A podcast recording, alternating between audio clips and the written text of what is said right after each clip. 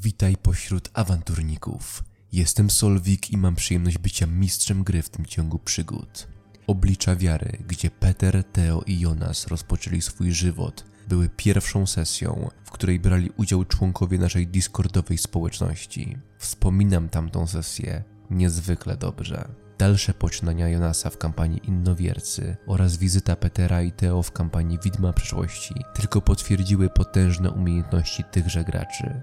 Wierzę, że sesja, którą zaraz odsłuchacie, będzie tylko kolejnym tego potwierdzeniem. Od razu zaznaczam, przygoda ta, pomimo że może wyglądać na jednostrzał, nie jest dla wszystkich. To pełnoprawna kontynuacja wątków Petera i Theo, dlatego jeśli nie przesłuchaliście sesji Oblicza Wiary i nie jesteście na bieżąco z kampanią Widma Przyszłości, polecam najpierw nadrobić zaległości.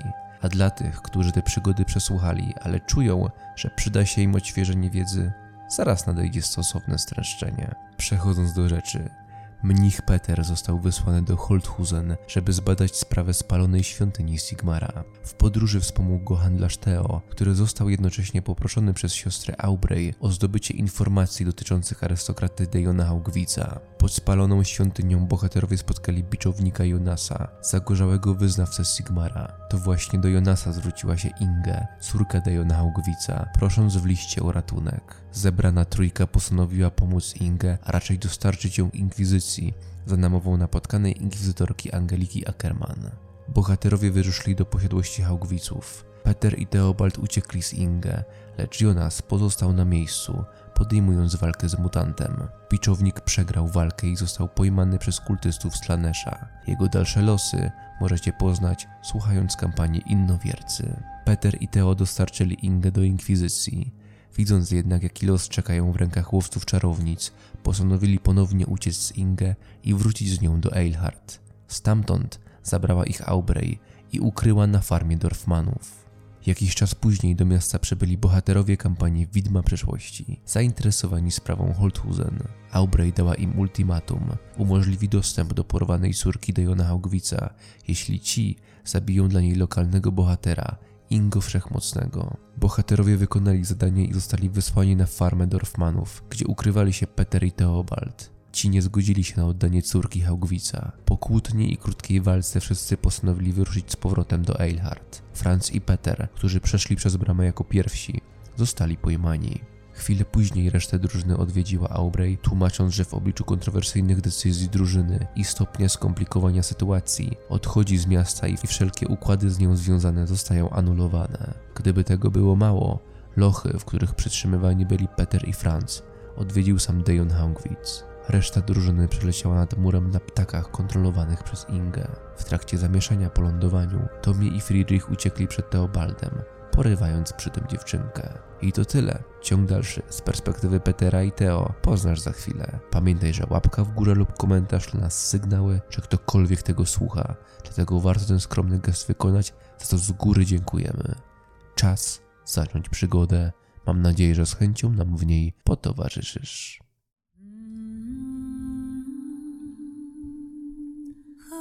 Dziewczynka przeskoczyła ponad przewalonym konarem. Biegnący wraz z nią rosły mężczyzna przewrócił się i zniknął z łoskotem w gęstej trawie. Odziana była w prosty, niewyróżniający się strój. Jej włosy przefarbowano na ciemny kolor i skrócono. Chociaż blisko czubka głowy zaczynała już ujawniać się ich pierwotna, jasna barwa. Inge, bo tak na imię miała dziewczynka, spojrzała ze strachem za siebie wprost na dwóch biegnących eilharskich żołnierzy.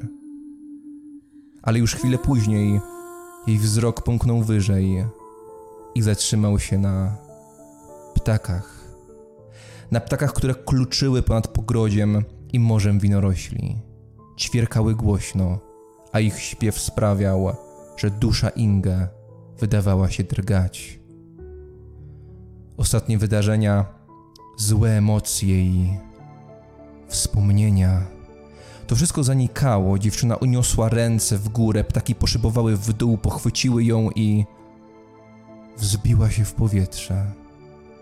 Przerażona, lecz wolna. Lot wydawał się nie kończyć.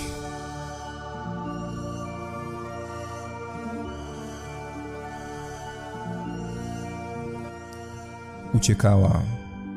Tu i teraz. Istotne było tylko to. Poza lotem nie liczyło się nic. Ale nie, to był błąd. Tutaj w powietrzu liczyło się coś jeszcze. Czyjaś moc tu również sięgała. Do głowy Inge wpadła obca myśl, którą natychmiast odrzuciła. Ale trzymające ją ptaki nie były tak silne. Zatrzepotały nerwowo skrzydłami. Dziewczynka wierzgnęła w locie i została porwana przez swych ptasich towarzyszy w innym kierunku, w stronę najbliższego lasu. Inge zostawiła za sobą Eilhart. Miasto, w którym doszło do krwawych rozbojów podczas nocy zerwanych paktów.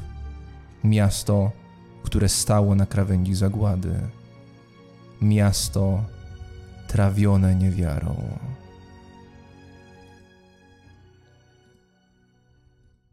Cofnijmy się jednak odrobinę wstecz.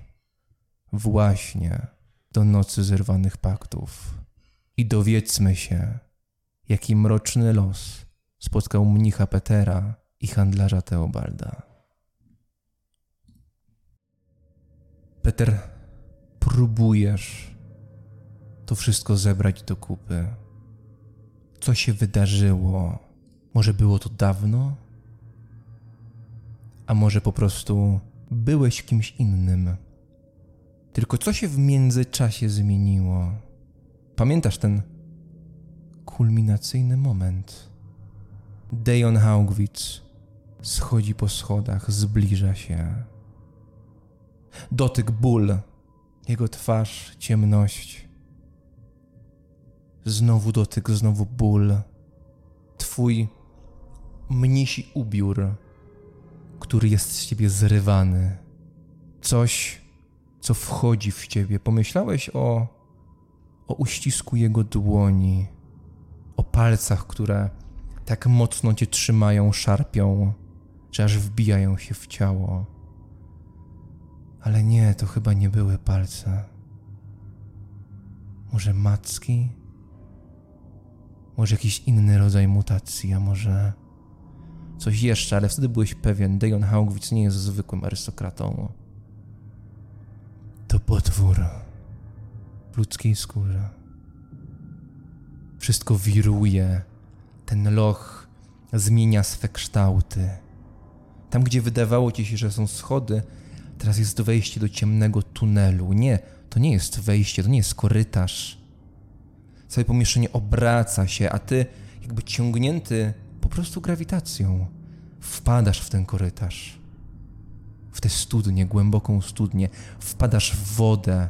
Nie, to nie jest woda, to lepka, biała ciecz. Zagłębiasz się w nią. Potem ona wypluwa cię. Przypomina fioletową błonę. Mkniesz dalej. Lecisz, wirujesz. Wszędzie szepty, krzyki. I nagle widzisz go. Ale zanim opiszę kogo, to rozpoznajesz budynek, a raczej jego pozostałości. Czy to omam? Czy może naprawdę tu jesteś? Może wtedy w Holthusen oszalałeś? Może wszystko okazało się koszmarem, a ty się teraz wybudzasz, albowiem przed tobą jest świątynia Sigmara, a raczej jej zgliszcza. Twoje serce bije miarowo, raz za razem. Nie, to nie jest bicie serca. To uderzenia bicza. Przed świątynią klęczy biczownik. Odwrócony plecami, raz za razem okłada się swym biczem. Jesteś blisko przy nim, ledwo stoisz. To wizja, to prawda, to omama? On wie, że tu jesteś. Uderzył ostatni raz, po czym Jonas obraca się powoli w prawo i otwiera swe usta. Po co tu przyszedłeś, Peter?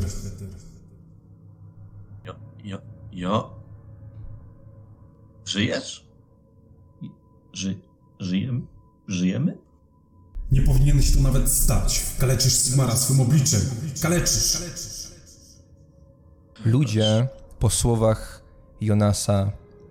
Bo tak, są tutaj ludzie. Zerkają w waszym kierunku.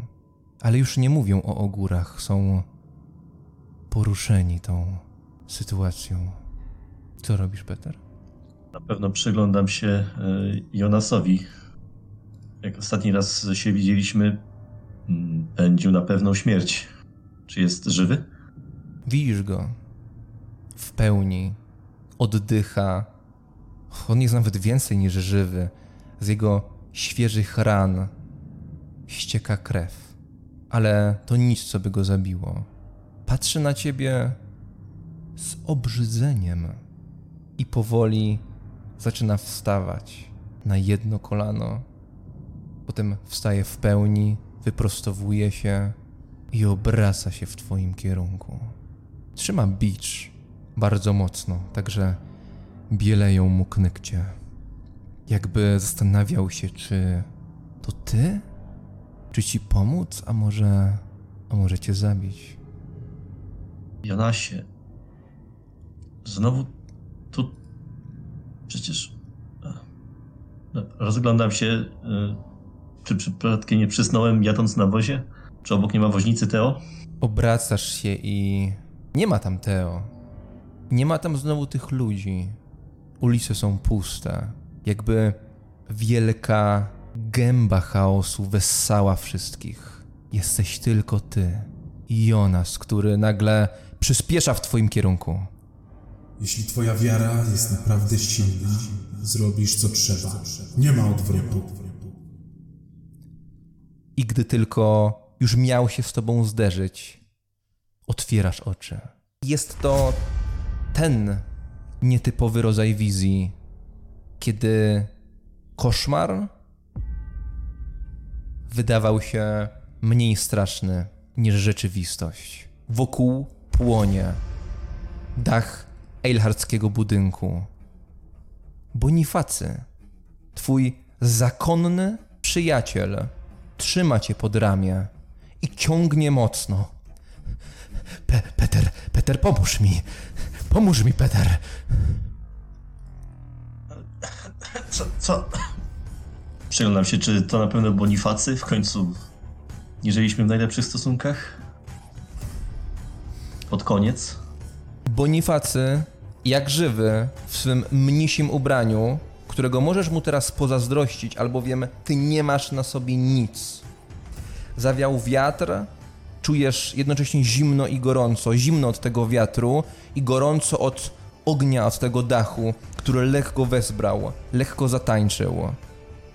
Czujesz to na swoim ciele i czujesz, że twoje ciało jest pokryte jakąś cieczą, śluzem. Przez ułamek poczułeś dokładnie to, co mógł czuć Jonas, patrząc na ciebie. Obrzydzenie. Chodź. Mówi, wracajmy do zakonu. Ciągnie cię dalej. Po prostu chyba w stronę zakonu, ale poznajesz te ulice. Ciężko ci odnaleźć się w tym wszystkim, gdzie do końca jesteś. Próbuję skupić się na czymś konkretnym. Próbuję stanąć na własne nogi. Mhm. Wykonaj w takim razie test woli. Siły woli. No. -4. Mhm. Próbujesz zrobić krok do przodu. Okazało się, że stałeś tylko dlatego, że Bonifacy bardzo mocno cię podtrzymywało. Gdy próbujesz zrobić ten krok, on prawie runął za tobą, a czy runął, dowiedzmy się. Gdy już miałeś upaść, czujesz, jak jego ręce zaciskają się na tobie. Jest młodym, dziarskim gościem, chociaż starszym od ciebie. Trzyma cię mocno, ciągnie, w tym czasie przejeżdża obok was płonący powóz. Ludzie, którzy byli na nim, wydają się tym nie przejmować, bo potem słyszysz strzały. I te strzały powoli niknął w oddali, albowiem powóz oddala się bardzo szybko. Konie wyją, gdzieś w oddali biegną jacyś ludzie, słychać zderzane miecze, wbijane halabardy. Strażnicy toczą jakieś boje. Pomóż mi, proszę! No, mówi to, ale cały czas mocno ciągnie cię w odpowiednią stronę. Ja mogę. Co ja mogę? Mhm. Mówisz to, kiedy ledwo czujesz te nogi. Cały czas sceneria przypomina dla ciebie pojedyncze pojęcia. Wóz, uderzenia, strzały, Bonifacy, jego twarz, jego uścisk. Próbujesz poskładać myśli, połączyć to wszystko, ciąg zdarzeń. Co wydarzyło się naprawdę? Co było tylko obłudą? Czy przed chwilą rozmawiałeś z Jonasem? Czy przed chwilą spotkałeś Haugwitza i jego mrok skryty pod ludzką skórą spotkał ciebie? Idziecie. Idziecie przez to miasto w noc zerwanych paktów. Wszystko jest hasłami, ale z tych haseł pojedynczych określeń zaczynają tworzyć się sensowne zdania. Świat nabiera kolorów. Dźwięki dopełniają obrazu i odwrotnie. Nie wiesz, czy znowu straciłeś na chwilę świadomość, ale jest tutaj świątynia. Duże drzwi, 2 skrzydła, zupełnie jak skrzydła ptaka, które mogły się teraz wzbić i zabrać cię w lepsze miejsce. Ale to się nie dzieje. Widzisz sigmaryckie krzyże na tych drzwiach. Sigmaryckie krzyże, które towarzyszą ci prawie od zawsze. To przez te drzwi uciekł ten biedny piesek z tej świątyni, który umknął Helferichowi. To wydarzyło się w twojej młodości, ale teraz to się wydaje, jakby to było 1000 lat. I w tobie, poza twoją świadomością, jakby to było pierwotne odczucie, nagle zrodził się taki piesek, który pragnie uciec stamtąd. Co z tym poczuciem zrobisz, oczywiście należy do ciebie. Drzwi otwierają się. Gaudenty. Peter. Tak. Mam go. Bonifacy pcha cię do przodu i puszcza cię. Test zwinności. Może być atletyka. O, ładnie, +3. Już miałeś upaść, ale tym razem zbierasz się w sobie. Trzymasz się. Jesteś stabilny. Miałeś wpaść wręcz do tej świątyni. Upaść na podłogę, ale stoisz. Stoisz przed Gaudentym. Jego oczy wydają się nie dowierzać. Zrzucił szybkie spojrzenie od stóp do głów na ciebie. Po czym nawet jakby wydawał się, że na ciebie nie patrzy. Powiedział w stronę Bonifacego: Theo przed chwilą wyszedł. Był tu. Szukał dziewczynki. Poszedł tam. Dobrze. Bonifacy skinął głową, rozejrzał się, spojrzał na miasto, na Sigmara i po prostu pośpieszył. Pośpieszył w tamtą stronę. Gaudenty trzyma wzrok na odchodzącym Bonifacym dziwnie długo, jakby nawet nie chciał na ciebie patrzeć. Co robisz, Peter? Na pewno Peter jest zaraz wpłakany. Piekło, które widział nagle otwierające się bramy zakonu, to było dla niego jak wejście do raju. Znajoma twarz, jedna, druga, tylko ta wiadomość. Theo, dziewczynka. Na pewno też patrzy teraz za Bonifacym, stara się mierzyć siły na zamiary, czy po prostu jest w stanie pomóc. Ledwo się trzymasz na nogach. Jestem w bezpiecznym miejscu. Jeżeli jestem w stanie zamknąć w jakiś sposób, albo pomóc zamknąć wrota zakonu, to robię, a jak nie, to po prostu opadam na ziemię i... No, zdałeś ten test, więc jest to możliwe. To opieram się cały na tych wrotach, zamykam je, po prostu jestem teraz w bezpiecznym miejscu. Nie boję się położyć się, stracić przytomność, zasnąć tutaj choćby pod tą bramą. Mhm. Gdy łapiesz jedno ze skrzydeł, Gaudenty jakby wydaje się obudzić.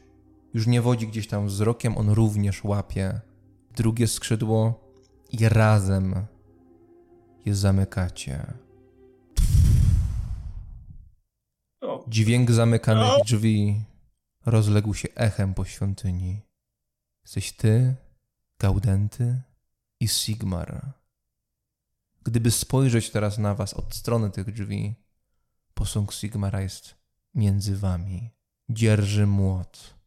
Ale teraz ten młot w obliczu tego terroru, który dzieje się na zewnątrz, krwi przelewanej na ulicach. Teraz ten młot, który jest wzniesiony w górę i nie opada, nie porywa się do działania, wydaje się jakiś taki bez mocy od kamień, posąg, symbol, ale nic więcej.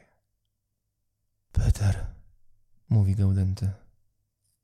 Ja byłem teraz. Nie wiem, jak się tu znalazłem. Kiedy się ocknąłem, po prostu Bonifacy mnie niósł. Theo był tu na chwilę. Jak ty tylko dowiedziałem się, że zostałeś pojmany, kazałem tam wysłać Bonifacego. Peter, co się stało? Wiedziałem, że gdy ta Aubrey was stąd zabrała, was i tę dziewczynkę, że to nie jest dobry pomysł. Mogłem was zostawić tutaj. Peter, przepraszam cię. To moja wina. Poszliśmy, bo myśleliśmy, że tak trzeba. Że tak powinno się zrobić. Że tak jest dobrze. Już jest dobrze. Jesteś bezpieczny. Wymyślimy coś. Znajdziemy tylko Theo i pomyślimy. Niech ta noc się skończy. Wiem, jestem pewien, że już będzie dobrze. I gdy to rzekł, los, paskudny los, postanowił wam pokazać, że to dopiero początek koszmaru. Albowiem w tym momencie, Peter, zaczynasz mutować. I jak zapowiadałem przed tą sesją, rzucamy test nie według punktów zepsucia, nie według zasad 4. edycji. Miałeś bliski kontakt, tak to ujmę, lekko. W zasadzie potworem, który dobrze się tobą zajął. Dlatego poproszę test odporności z +20. Udany oznacza mutację chaosu i dodajemy kolejną mutację za każdy punkt ujemny sukcesu. Za każdy punkt porażki. Jeżeli +20, to mam 5 sukcesów. Dobrze. W takim razie po prostu jedna mutacja i te mutacje bierzemy z Księgi Spaczenia z 2. edycji. Nie chcę, żeby to było coś zupełnie losowego, chcę, żeby to było związane ze Slaneszem, aczkolwiek, ponieważ mieliśmy tutaj spotkanie z Dejonem Haugwitzem. Dlatego tabelka mutacje Slanesha, strona 49 z Księgi Spaczenia z 2. edycji. Oczywiście sobie dopasujemy te mutacje do 4. edycji, ale raczej nie będzie to kłopotliwe. Kastówka. 24. Już sobie czytam. Dobrze. Daj sobie -10 do zręczności. Na stałe.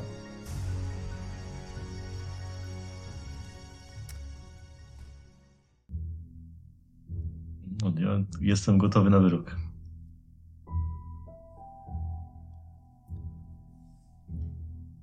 Wszystko się ułoży. Powtarza jeszcze raz Gaudenty. Podchodzi do ciebie. Patrzy nie z obrzydzeniem na twoje ciało. Patrzy z troską. Dotyka twojego nadgarstka. Wznosi twoją dłoń w górę. Trzyma ją przed tobą. I jego uścisk jest bardzo ciepły, dający ukojenie i sprawiający, że jego słowa nabierają znaczenia, sprawiają, że jest się w stanie uwierzyć, że to, co mówi, jest prawdą. Gaudenty tak zawsze miał w zwyczaju, bardzo często, gdy udzielał komuś błogosławieństwa, zawsze poklepał tę osobę na końcu po ramieniu, uścisnął jej ramię, uścisnął dłonie. Zawsze w tym jego dotyku było to pokrzepienie, ale to pokrzepienie runęło w jednym momencie, gdy odpadły ci palce.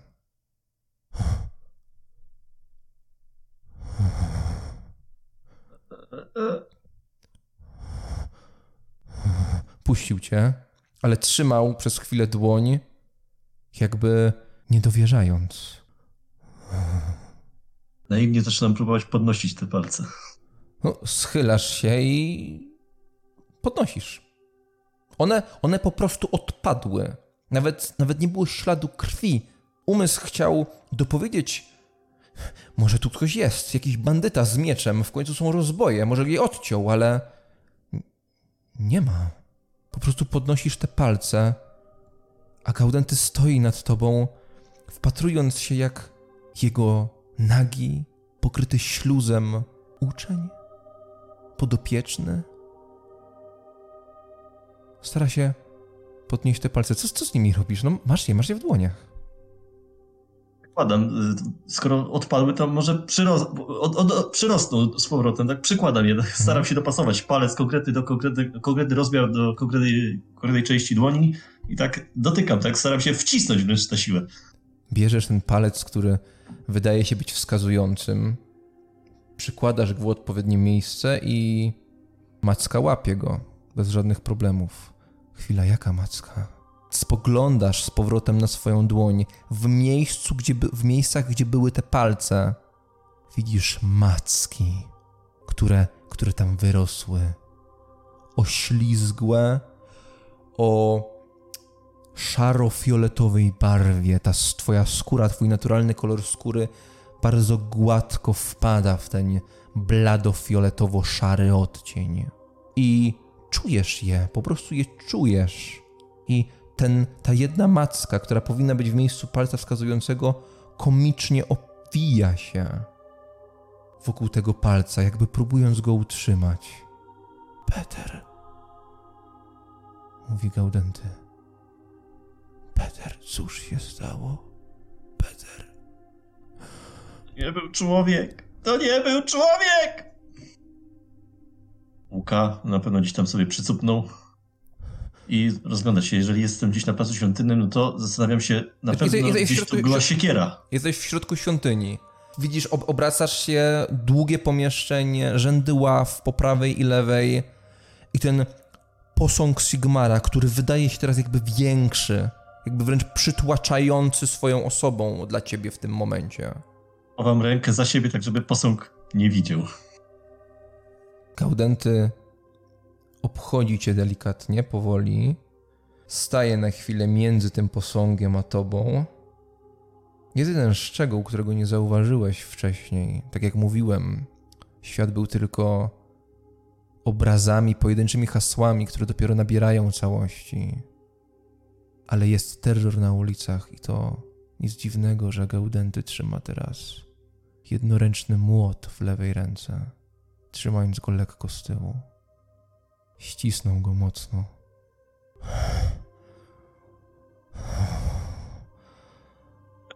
Peter. Przytakuje.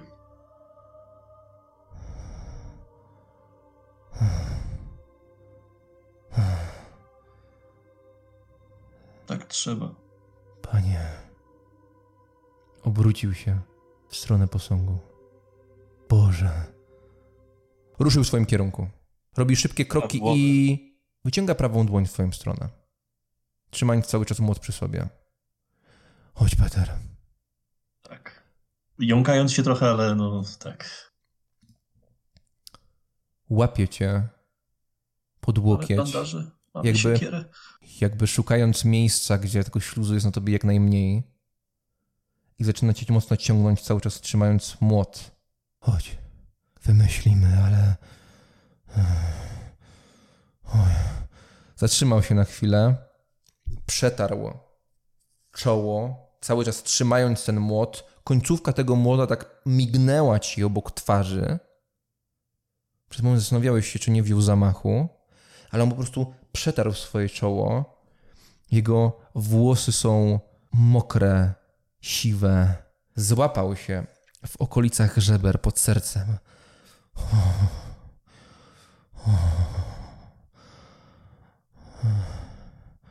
Po czym rusza ponownie, trzymając cię mocno, mocno jak na swój wiek.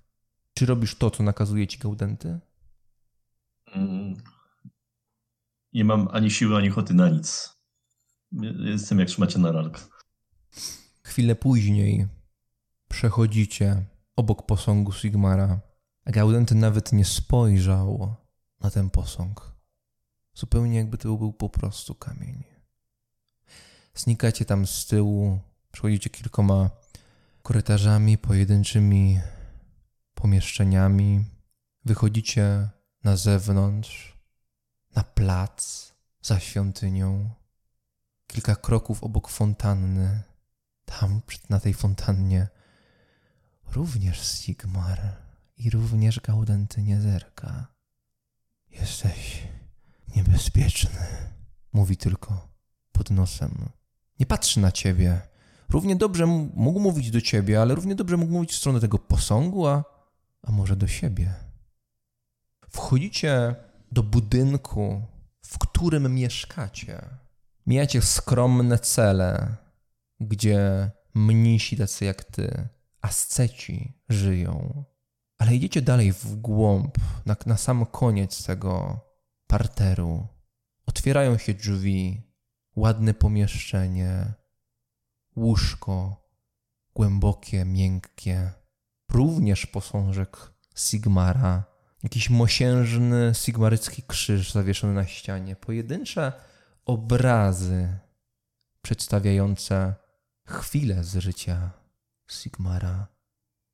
I witraż, mimo że nie jest to świątynia, mimo że jest to po prostu pokój Gaudentego, jego sypialnia, to znajduje się tutaj witraż.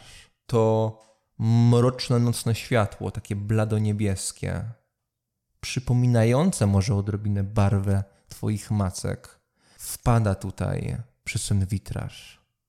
Witraż, który przedstawia moment koronacji Sigmara przez samego Ulryka. Gaudenty lubił mówić, że to zawsze napawa go, inspiruje i stara się czuć każdego dnia, każdego ranka, gdy wstaje z łóżka, tak jak Sigmar w tamtym momencie. Witraż niemal przykuwa twoje spojrzenie i orientujesz się, że Gaudenty cię tu zostawił i wychodzi, zamyka drzwi. Kładę się na podłodze, zwijam w kłębek i tak zostaje. Jesteś tak przez jakiś moment. Sigmar, to on, a może ktoś inny, mówi do ciebie. Nie, to nie jest Sigmar, to Jonas?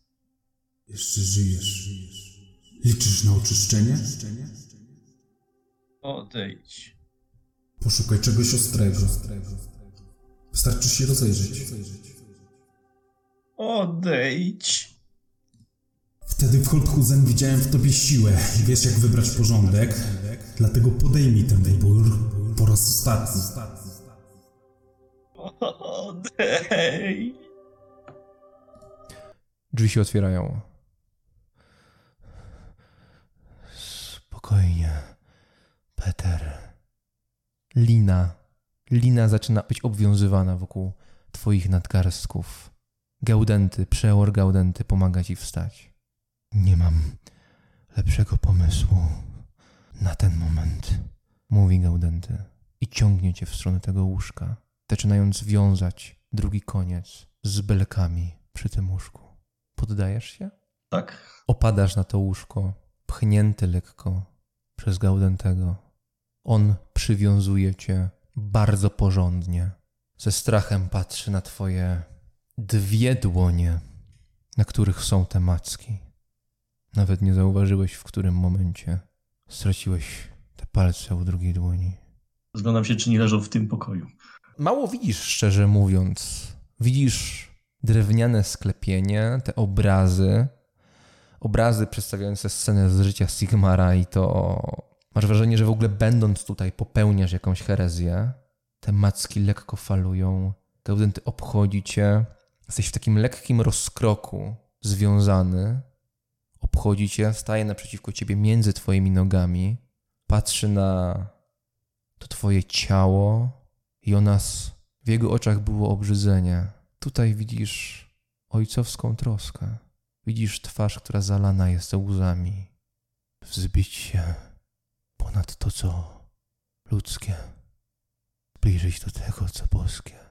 Mówi, ale nie mówi tego do ciebie. Mówi to do siebie, po czym rozgląda się po pomieszczeniu, widząc twój wodzący wzrok. Palce. Muszę zebrać palce. Odpowiada, po czym wychodzi z tego pomieszczenia. Nie wiesz, czy potem z szoku straciłeś przytomność, czy w końcu zasnąłeś. Wiesz, że zostałeś tam długo w tym pokoju. Widok tych wszystkich świętych scen w obliczu tego, co ci się stało, był koszmarem. W końcu jednak wstało słońce. Terror na ulicach Eilhart ucichł. I mimo tego, że był ranek i smugi światła wpadały przez ten witraż, ty wcale nie czułeś się tak zainspirowany, nie czułeś się tak wzniośle jak Sigmar w tamtym momencie. Theo? Okno jest uchylone i to przez nie słyszysz odgłosy Eilhart. Spoglądasz przez to okno i widzisz tam pojedyncze strzępy budynków. Od razu rozumiesz, gdzie jesteś. Tym bardziej, że łóżko jest piekielnie niewygodne i takich łóżek jest tutaj kilka w tym pomieszczeniu. Ulice Eilhart jednak jest w nich coś jeszcze. Trudy nie ostatniej nocy, ostatnich dni. Jest też chrapanie, albowiem niedaleko śpi jeden z mnichów. Widzisz jego tonsurę, która wycelowana jest w twoim kierunku, bliźniaczą do tej, jaką miał Peter. Jesteś obolały i co się stało? Wykonaj sobie test opanowania. Czy jesteś w stanie poskładać wydarzenia? +2. Sukces. Faktycznie, tak jak mówił Gaudenty, wpadłeś na chwilę do tej świątyni. Faktycznie twoi nowi towarzysze, Tommy i Friedrich, oszukali cię, delikatnie mówiąc. I faktycznie po krótkim spotkaniu z Gaudentym udałeś się, by szukać Inge Haugwitz, którą ci porwano. I cóż, ta noc to był bardzo kiepski moment na poszukiwania. Był dobry, ponieważ dopiero sobie ją porwano, ale był zły ze względu na to, że ulice płynęła po nich krew. I to, co pamiętasz, to rozpędzonego konia. Ten koń, gdy ty wpatrywałeś się w ziemię, w bruk, albowiem było tam sporo krwi, którą niestety utraciła Inge po jej wypadku na dachu. Byłeś tak wpatrzony w ziemię, że nie zauważyłeś go, chociaż to jest ten rodzaj nocy, kiedy ludzie niezbyt na siebie uważają, więc równie dobrze mogła to być wina jeźdźca. Trochę już minęło, dlatego nie będziesz jakoś poszkodowany, jeśli chodzi o obrażenia. Rzuć K100, abyśmy wybrali lokację, w której coś ci się stało, zostałeś uderzony i potem rzucimy na trafienie krytyczne. Oczywiście pominiemy wszystkie efekty związane ze śmiercią, skrwawieniem i tak dalej, ale dzięki temu może się dowiemy, że masz jakieś naderwane mięśnie gdzieś i tak dalej, żeby oddać tam to zdarzenie. 16. Tak, czyli mamy lewą rękę i teraz poproszę jeszcze raz kostówkę. 29.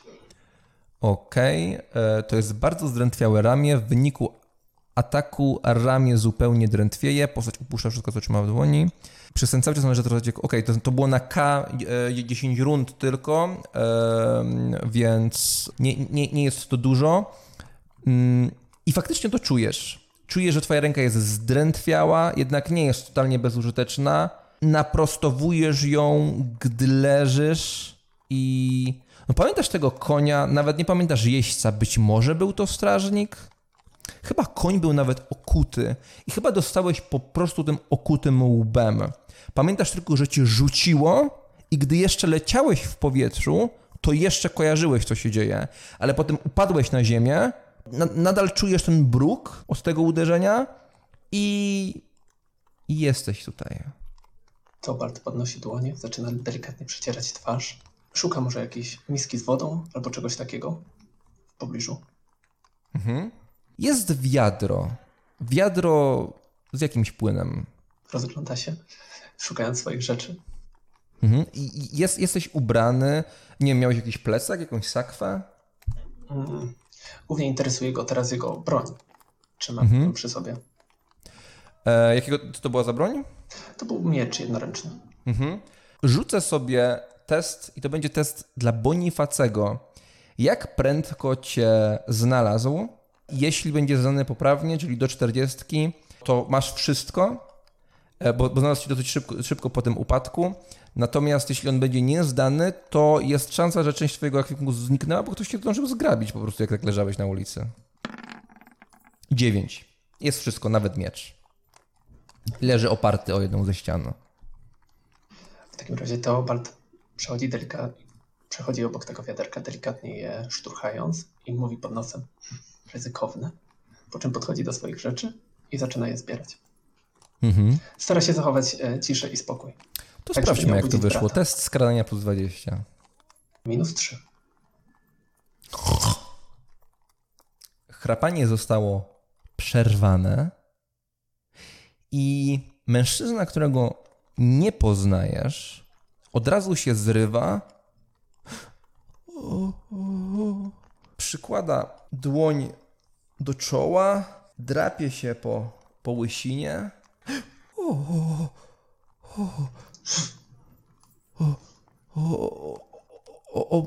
Obudziliście się. Obudzili. Karl jestem. Karl. Theobald jestem. Theobald. Ja tu tak was też trochę pilnuję, więc tutaj oporządźcie się, ale jak to mówią, nie odwalcie Petera. W sensie nie wyjdźcie na miasto, nie dajcie się złapać. Cały czas was szukają. A brat mi pomógł wczorajszej nocy? Bo nie pani, jak ty się znalazł? Nie. To Bonifacy was znalazł. Bonifacy. Gaudenty wczorajszej? Toż to 3 dni minęły. 3 dni? No, tak. Ale może i dobrze. My przez te 3 dni to nie wiedzieli, co się dzieje. Nie wiedzieli. Krew się lała nie tylko w tę noc. Straszne rzeczy. Ale jak to 3 dni? Przecież jak 3 dni? A co z Inge? Co z moją siostrą? Siostrą? To młodszą. Znaleźliście ją? Znalazł ją też ten wasz mnich? Bonifacy? Nie, ona... Gaudenty twierdzi, że ona była w więzieniu razem z tymi awanturnikami, to żeście się z nimi zadawali. Czyli co, jest bezpieczna? Nie, bo te awanturniki, jak trafiły do więzienia, to szybko uciekły. I... O, Sigmarze. Strażników i obywateli zwykle tyle pomarło w tych walce. Myśmy myśleli, że to po nocy zerwanych paktów, jak ją nazywają, to już koniec. Ale... Potem się jeszcze wydarzyło. Całe szczęście, że do teraz szukają ich w polach i wybijają. Co z tą Ingę, to ja nie wiem, ale już ich tu nie ma. Wybijani są do reszty w polach. Wielu poległo. A ten ich dowódca, Franz, dopiero co go wywieźli. Był jakiś proces, ale potem jakiś precedens doszło i do Holthusen go wywieźli. Tam go mają sądzić. Więc sprawiedliwość nastała. Ale co z tą Inge? To ja nie wiem i bym się w to nie mieszał. O. No tak, ale Ja jej obiecałem, że się nią zaopiekuję. A kto może wiedzieć? Kto może wiedzieć, bracie? Ja to się w tym wszystkim gubię, ale najwięcej to wie Gaudenty. Na pewno się ucieszy, żeście się obudzili na Sigmara. Tak jest, na Sigmara. A gdzie przeora znajdę? Mogę z nim porozmawiać? Nie wiem, ale... Bo wy mówicie o tej siostrze, ale Gaudenty mówił, żeście są bratem tej Aubrey, przez którą to wszystko tutaj się działo. Hej, bracie, bez przesady. Proszę nie obwiniać mojej siostry o całe zło. Być może nie miała czystego sumienia w pełni. A to ja już się gubię, kto tą waszą siostrą. Dobrze, wy jesteście handlarzem, prawda? Czy jestem? Już sam nie wiem. Też czuję się w tym nieco zagubiony, jak ty. Byłem handlarzem, ale... I handlarze właściwie... są... tacy układowi, prawda? No, powinni być. No, że w sensie ręka rękę myje. Można tak powiedzieć. Ale do czego, bracie, zmierzasz? Adamie Peterze, prosiłbym o kliknięcie tej takiej opcji słuchaweczki, abyś nic nie słyszał, a gdy dam znak młota, poproszę, abyś się odciszył i z powrotem słyszała. No bo ten Gaudenty nasz kochany, on o was ciągle pyta. Jak Theo, zrobili im co mogli, zresztą pod tym ubrankiem to bandaż macie i to moja robota. Ja w ogóle nie wiem, czy wiecie, ale ja, Karl, jestem nie byle kto.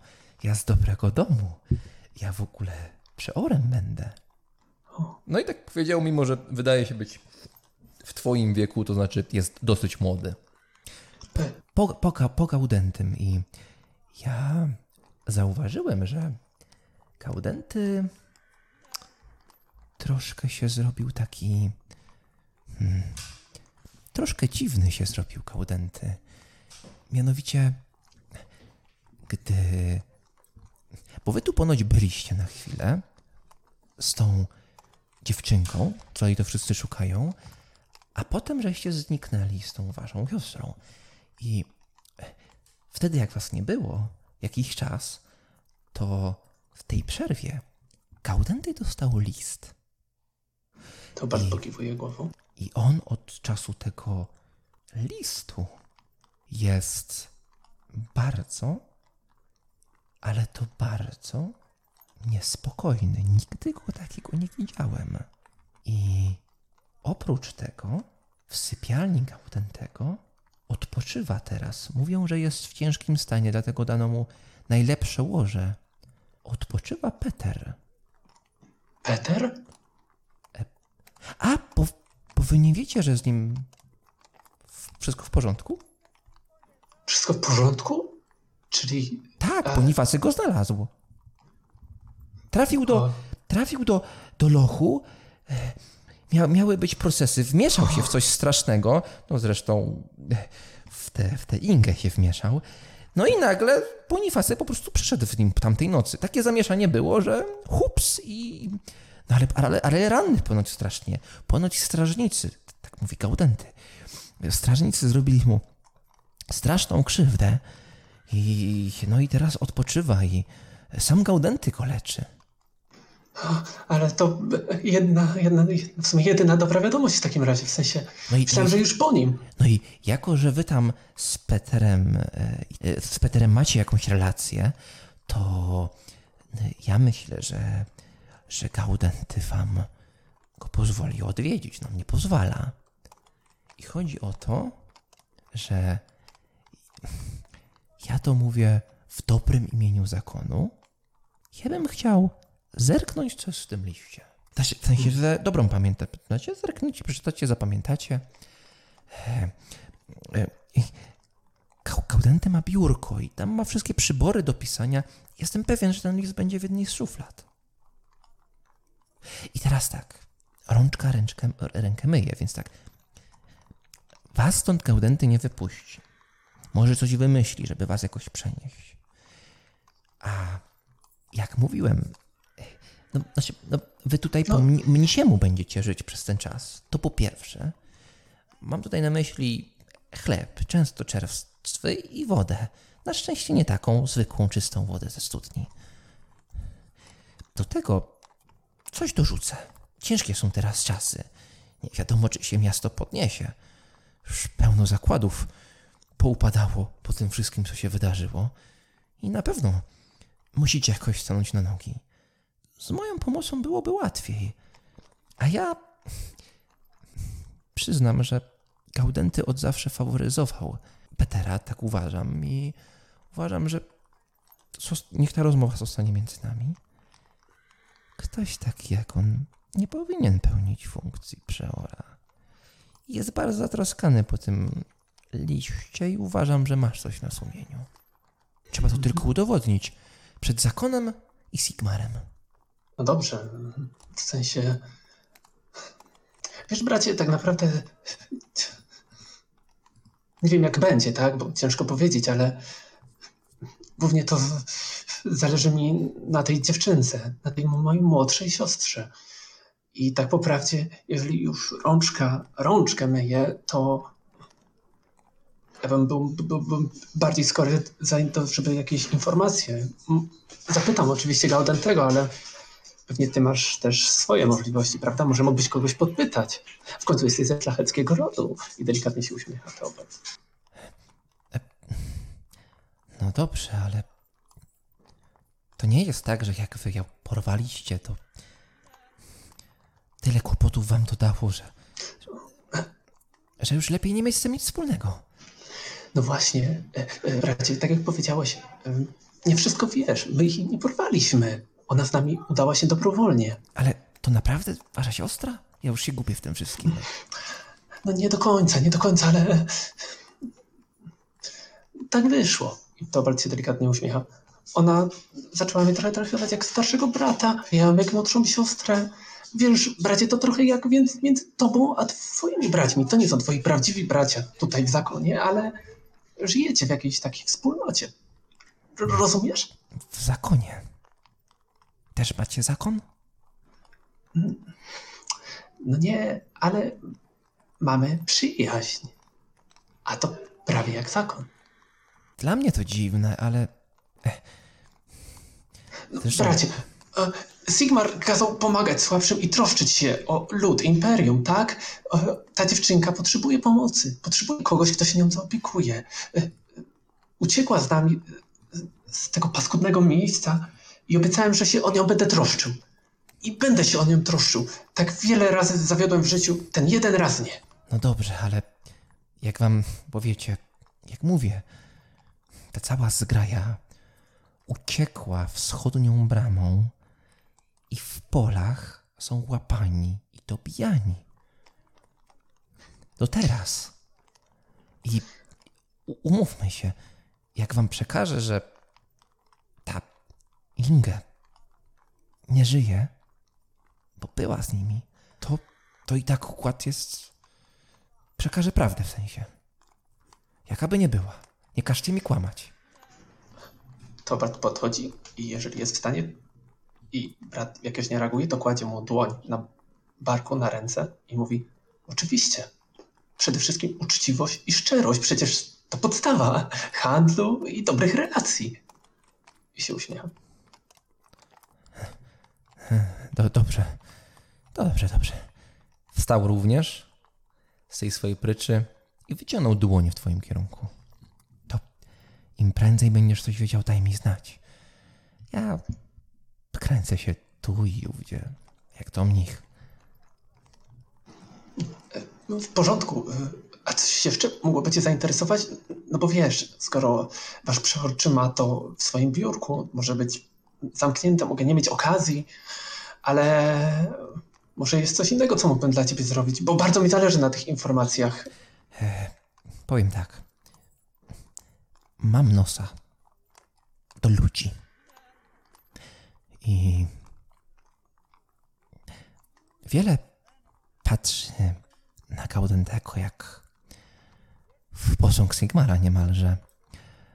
Uważam, że to kwestia porównania, bo przed Gaudentym Przeorem był Helferich. I Helferich był straszny. Uwierz mi. No i tak naprawdę każdy po Helferichu byłby lepszy. I ja nie uważam, że Gaudenty jest dobrym przeorem. Pełni swoje obowiązki oczywiście, ale wydaje mi się, że ma coś na sumieniu. Cały czas to czułem podskórnie, ale ostatnio się dziwnie zachowuje i to ten list. Bracie, no każdy z nas ma coś na sumieniu, ale zobaczę, co da się zrobić. A jeżeli się czegoś innego dowiem, to też ci to przekażę. Ale pamiętaj o mojej prośbie. Tak, tak. Jak się skontaktujesz, wiesz, tam z kimś z rodziny albo z jakimś, wiesz, radnym miejskim z tego tutaj, to słuchajcie, pytaj o to. Ja ufam wam. Ja u was słyszałem, wy jesteście przecież tutejsi. Może mnie nie znacie, bo nie wyściubiam nosa za często poza mury ale świątyni, ale coś tam wiem, co się dzieje. Ludzie mówią i ufam wam, po prostu wam ufam. Biorę się do roboty. To bardzo uśmiech. Dziękuję. Takich ludzi nam trzeba. Będziesz świetnym przeorem kiedyś, bracie. Dziękuję. Ja czułem, że się dogadamy. A to z tym ojcem Gaudentym, przeorem Gaudentym? Często tu zagląda? Mogę z nim porozmawiać? Pewnie jest w świątyni. A może w swoim pokoju? To nie wiem. Przyprowadzisz go? Albo poinformujesz go? Jeżeli mogę też prosić przy okazji, jeżeli nawet czerstwy chleb, jakby się udało też załatwić. Nie jadłem od jakiegoś czasu. Czuję, jak mi skręca żołądek. I coś do picia, jakąś wodę. Bo ta chyba w tym wiaderku tu, to... Właśnie. To moje. Uśmiechnął się szeroko. To zróbmy tak. Pójdziecie pod drzwi sypialni Gaudentego. Poczekacie tam. Ja pójdę po niego, powiem, żeście się obudzili i będziesz chciał zobaczyć Petera, co nie jest niczym dziwnym, bo pewnie chcesz go zobaczyć, prawda? Prawda. I poprosisz go o rozmowę na osobności. Chyba, że Gaudenty sobie pójdzie. No i wtedy wiesz, powinno być w biureczku.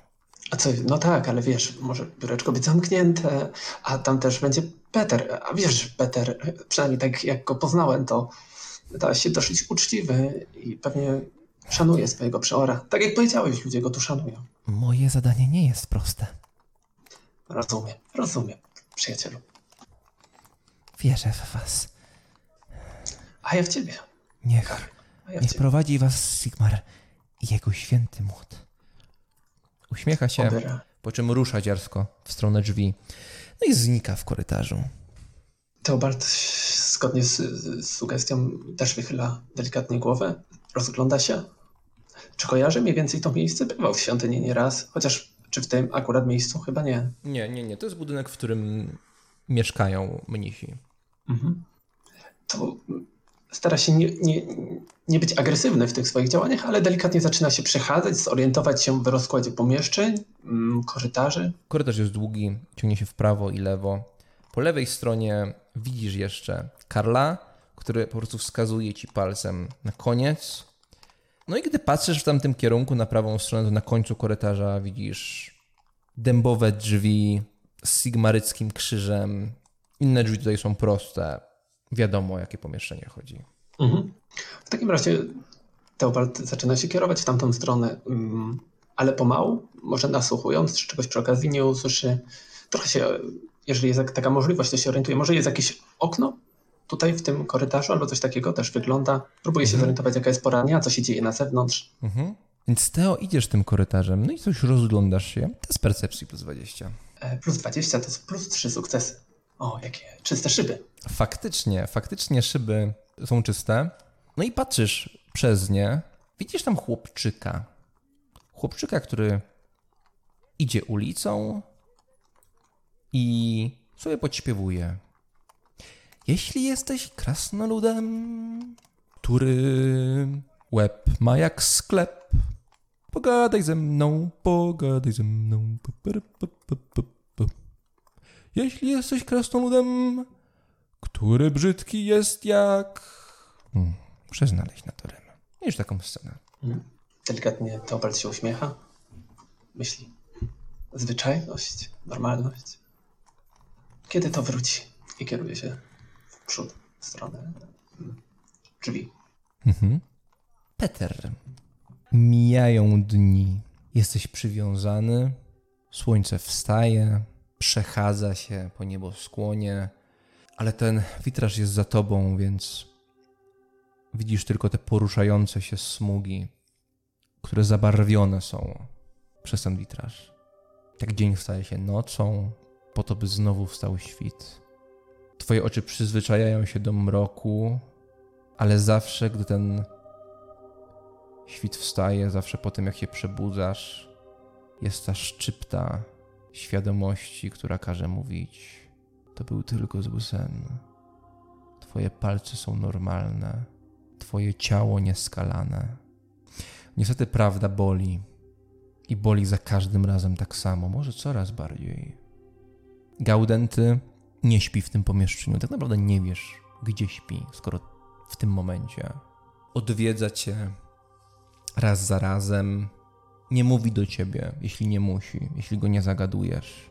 Otwiera księgę, coś czyta. Czegoś szuka w biurku, przegląda jakieś listy.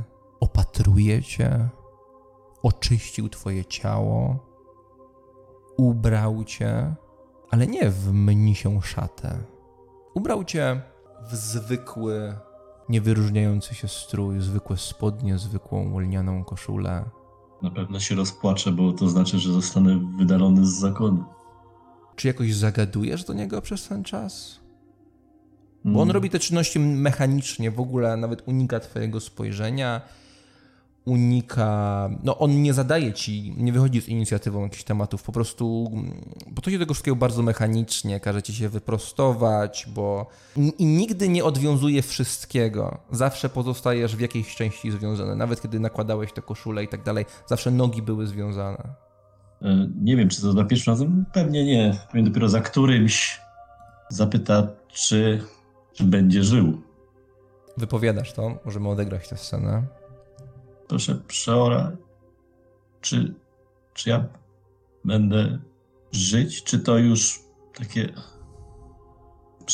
przygotowania? Ja zrozumiem i ja widzę. Patrzy cały czas w jeden z obrazów, nie zerka na ciebie. Właśnie stał przy biurku. A ty? Co myślisz, Peter? Żyć bez rąk? Co ja mogę? Żebrać? Tylko o to chodzi? Ja chcę coś robić. Ja chcę być przydatny. I tylko o to chodzi? Do niczego się nie nadajesz. Wierzę, że chaos należy tępić od razu, zawsze, w jakiejkolwiek nie jest formie. Tylko dzięki temu imperium istnieje. Rozumiem. To ty to zrobisz, ojcze? Ja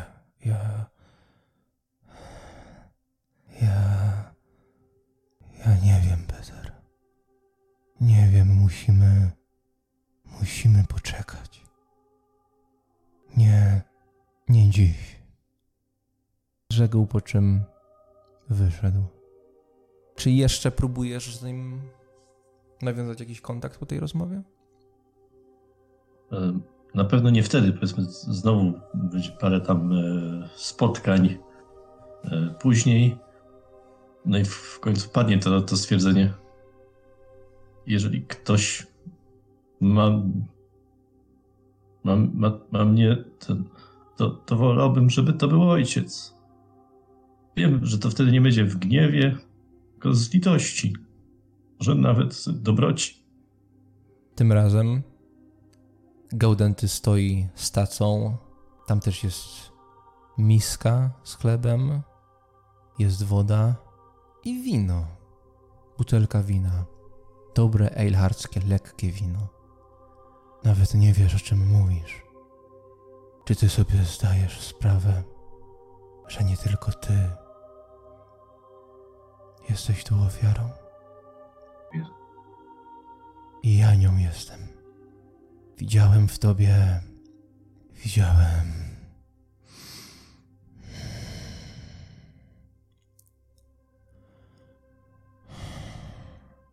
Pij. Kładzie tacę obok na stoliku, bierze kielich i przykłada wodę do twoich ust. Pijesz? Piję. Staram się nie pić dużo, żeby nie zapaskudzić tutaj tego pomieszczenia. Mhm. Więc jestem związany. Pijesz, po czym on zabiera kielich, kładzie go na tej tacy, bierze butelkę i nalewa tam wina. Proszę, miej coś z życia. I przykłada ci ten kielich z winem. Możliwe, że pierwszy raz użyję tego słowa względem siebie, ale tak... Nie szkoda wina na mutanta? Ręka mu drgnęła. Przestań. Przestań się tak nazywać. Przytakuje. Przysuwa to wino bliżej. Pij, Peter. Na początku może piję tak spokojnie, ale kiedy już poczuję ten smak wina, to chyba spróbuję chociaż odrobinę się odurzyć. Eilhartski. Tak bardzo, bardzo. Eilhartskie, lekkie, dosyć słodkie wino rozpływa się po twoich ustach. Mija chwila, ale przez moment faktycznie jest ci łatwiej. On odkłada to wino, potem karmi cię chlebem.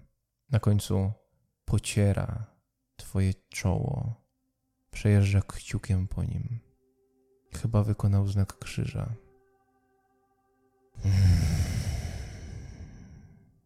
Spakował wszystko na tacę, wstał i wyszedł.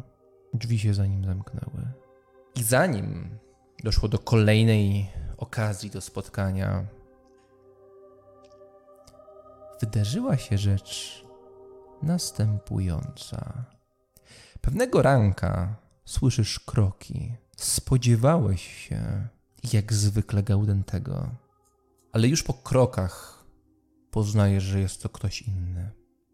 Ktoś podchodzi pod drzwi. Reagujesz jakoś, Peter? Staram się wstrzymać oddech, nie odtykać, nie drgnąć, żeby łóżko nie zaskrzypiało. Nie ma mnie tu. Mhm. A ty, Theo, co robisz, gdy stoisz pod drzwiami sypialni Gaudentego? Dobra, robi dokładnie coś, przeciw czemu Peter przeciwdziała, bo tak staje, delikatnie przykłada ucho, ale tak, żeby to nie wyglądało dziwnie, jakby ktoś na niego przechodził i na niego zerknął. Tak stara się usłyszeć, czy ktoś jest w środku, czy ktoś oddycha, czy jest jakiś dźwięk. Dobrze, to będzie tak. Test percepcji z -20 u Teobalda i z +20 u Petera. Test skradania. Rzucamy na 9. No jednak Peter nic nie robi. Jasne, porządku. Krytyczna porażka. -5. O, 70, nawet jeżeli jeżeli +20 to jest 50, a moja zwinność to jest 30, czy to jest -1. Mhm. A ty się zachowujesz jak Theo? Po cichu, czy normalnie? Nie, normalnie. Mhm. Normalnie. Stara się zachować jak najzwyczajniej, żeby nie wyglądać, jakby chciał podsłuchiwać. Mhm. No, Theo... Nie słyszysz nic. No, Tobald się rozgląda, ale ponieważ nikogo nie ma, to zaczyna pukać. Puk, puk. Rozumiem, że Peter nie reaguje w ten sposób. Zdecydowanie nie reaguje. Może nawet trochę się boi. Tyle dni. Przychodził tylko przeorgan Gaudenty, nagle ktoś puka. Tobald taki lekko zakłopotany, cicho przy drzwiach mówi: Peter? Jesteś tam?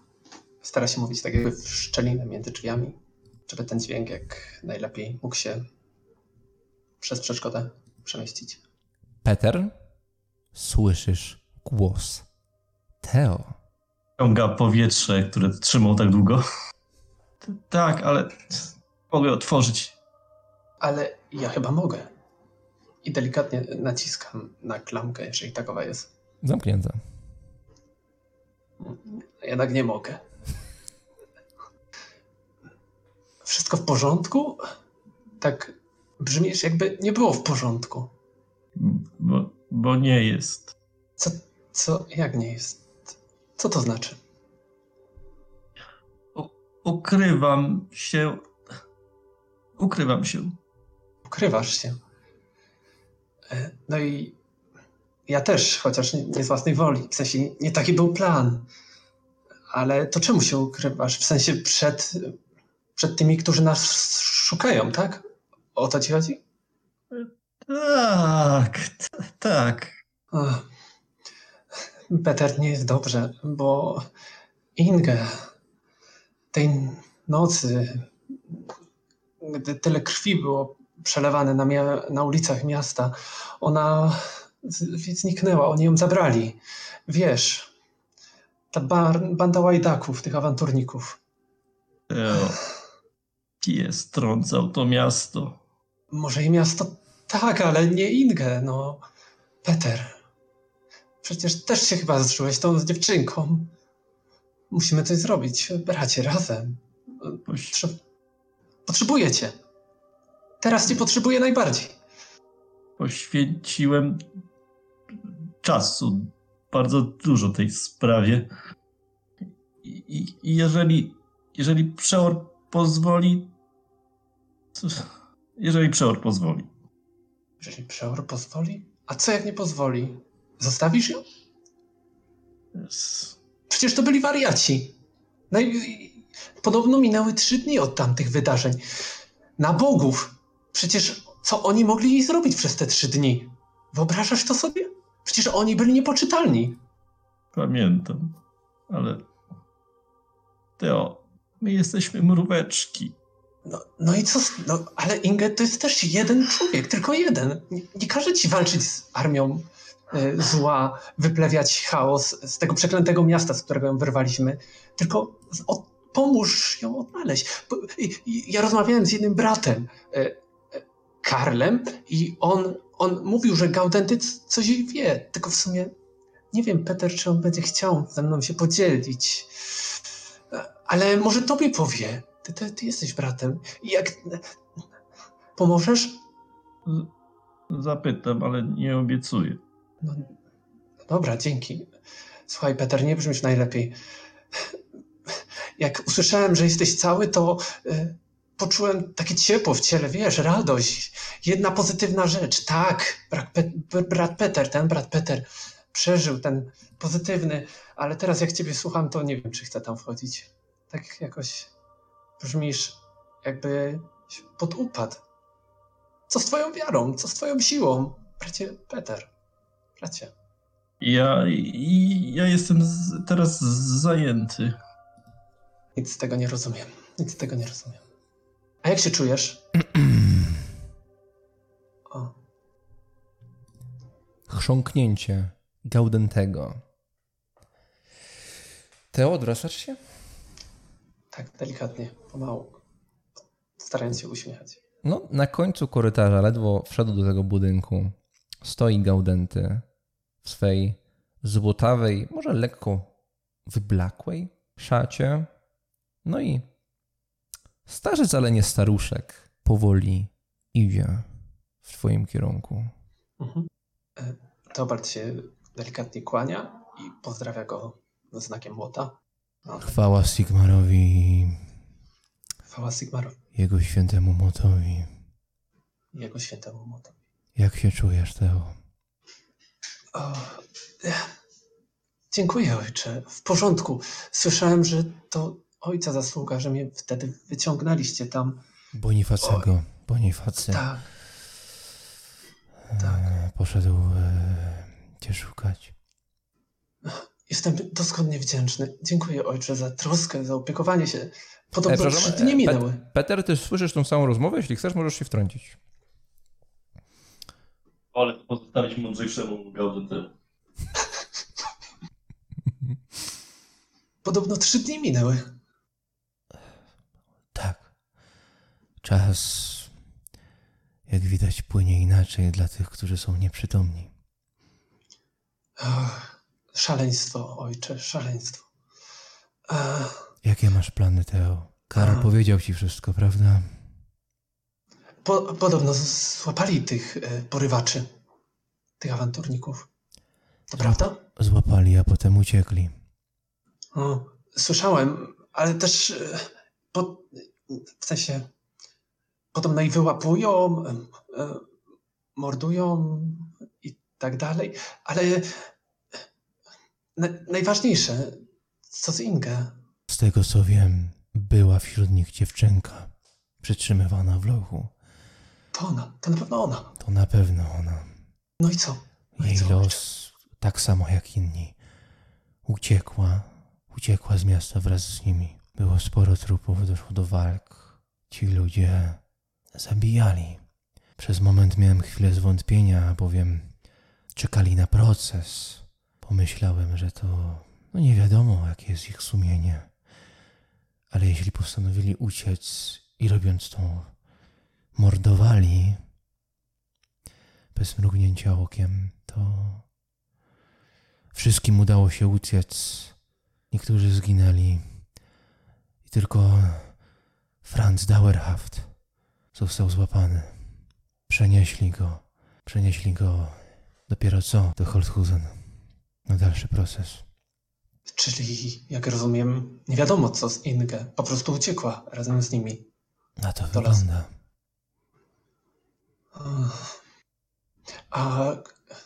Bo szczerze, ojcze, liczyłem, że ty coś będziesz wiedział, ale skoro nie ty, jest ktoś, to co może o niej wiedzieć? Ja wiem, ale zależy mi na niej. Widziałeś w tej nocy, jak to wbiegłem, chciałem ją uratować. Wiesz coś może? Słuchaj.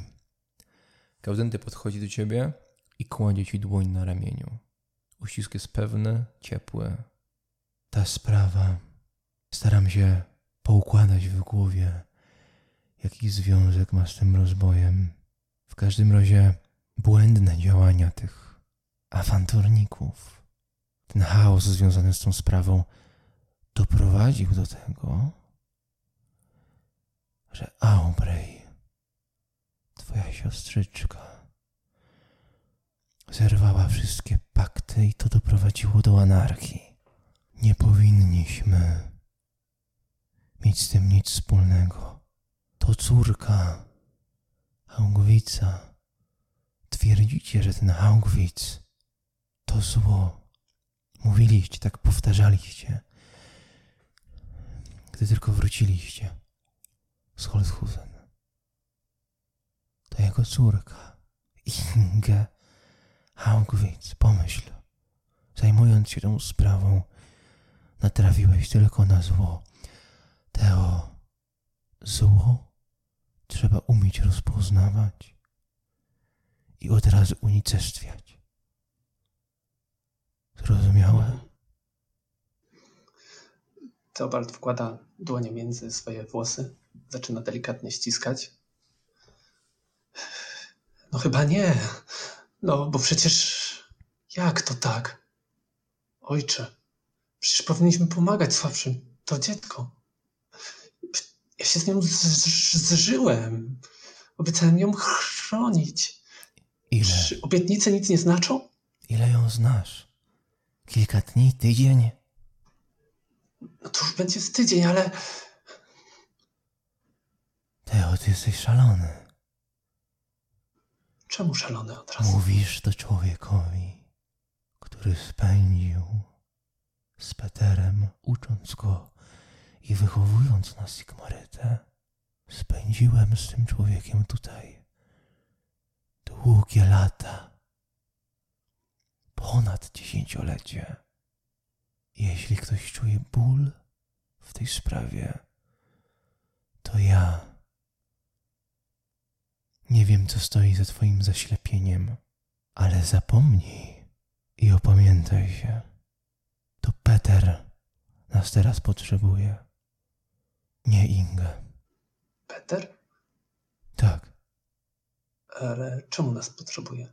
Co, w sensie, Bo ja nie wiem tak naprawdę, co się z nim stało. W sensie, rozmawiałem z nim przed chwilą, mówił, że nie jest dobrze, ale jak nas potrzebuje? Co to znaczy? Nie jesteś jednym z braci i jesteś w tym od początku. Mam nadzieję, że widok ten cię opamięta i zrozumiesz, co jest istotne w życiu, niż uganianie się za kimś takim jak Inge, która, przypominam, jest córką Dejona Haugwitza. Niewinną córką. No ale dobra, ojcze. A Peter jest winny? No ale... No nie jest winny, ale ja nadal nie wiem, o co chodzi. Czyli według twojej logiki, jeśli ktoś jest niewinny, nie zasługuje na śmierć? No, chyba nie. A dlaczego miałby zasługiwać? Dlatego. Gaudenty wkłada klucz w drzwi. Powoli przekręca i z tym wolniejszym skrzypieniem drzwi się otwierają. Peter, dla ciebie ten skrzyp, to skrzypnięcie drzwi jest, jakby ktoś wziął palec zakończony zimnym szponem i przejechał po twoim ciele. Ty, Theo, już widzisz smugę, kilka smug, zapewne witraża, przez który wpada słońce. Przodem.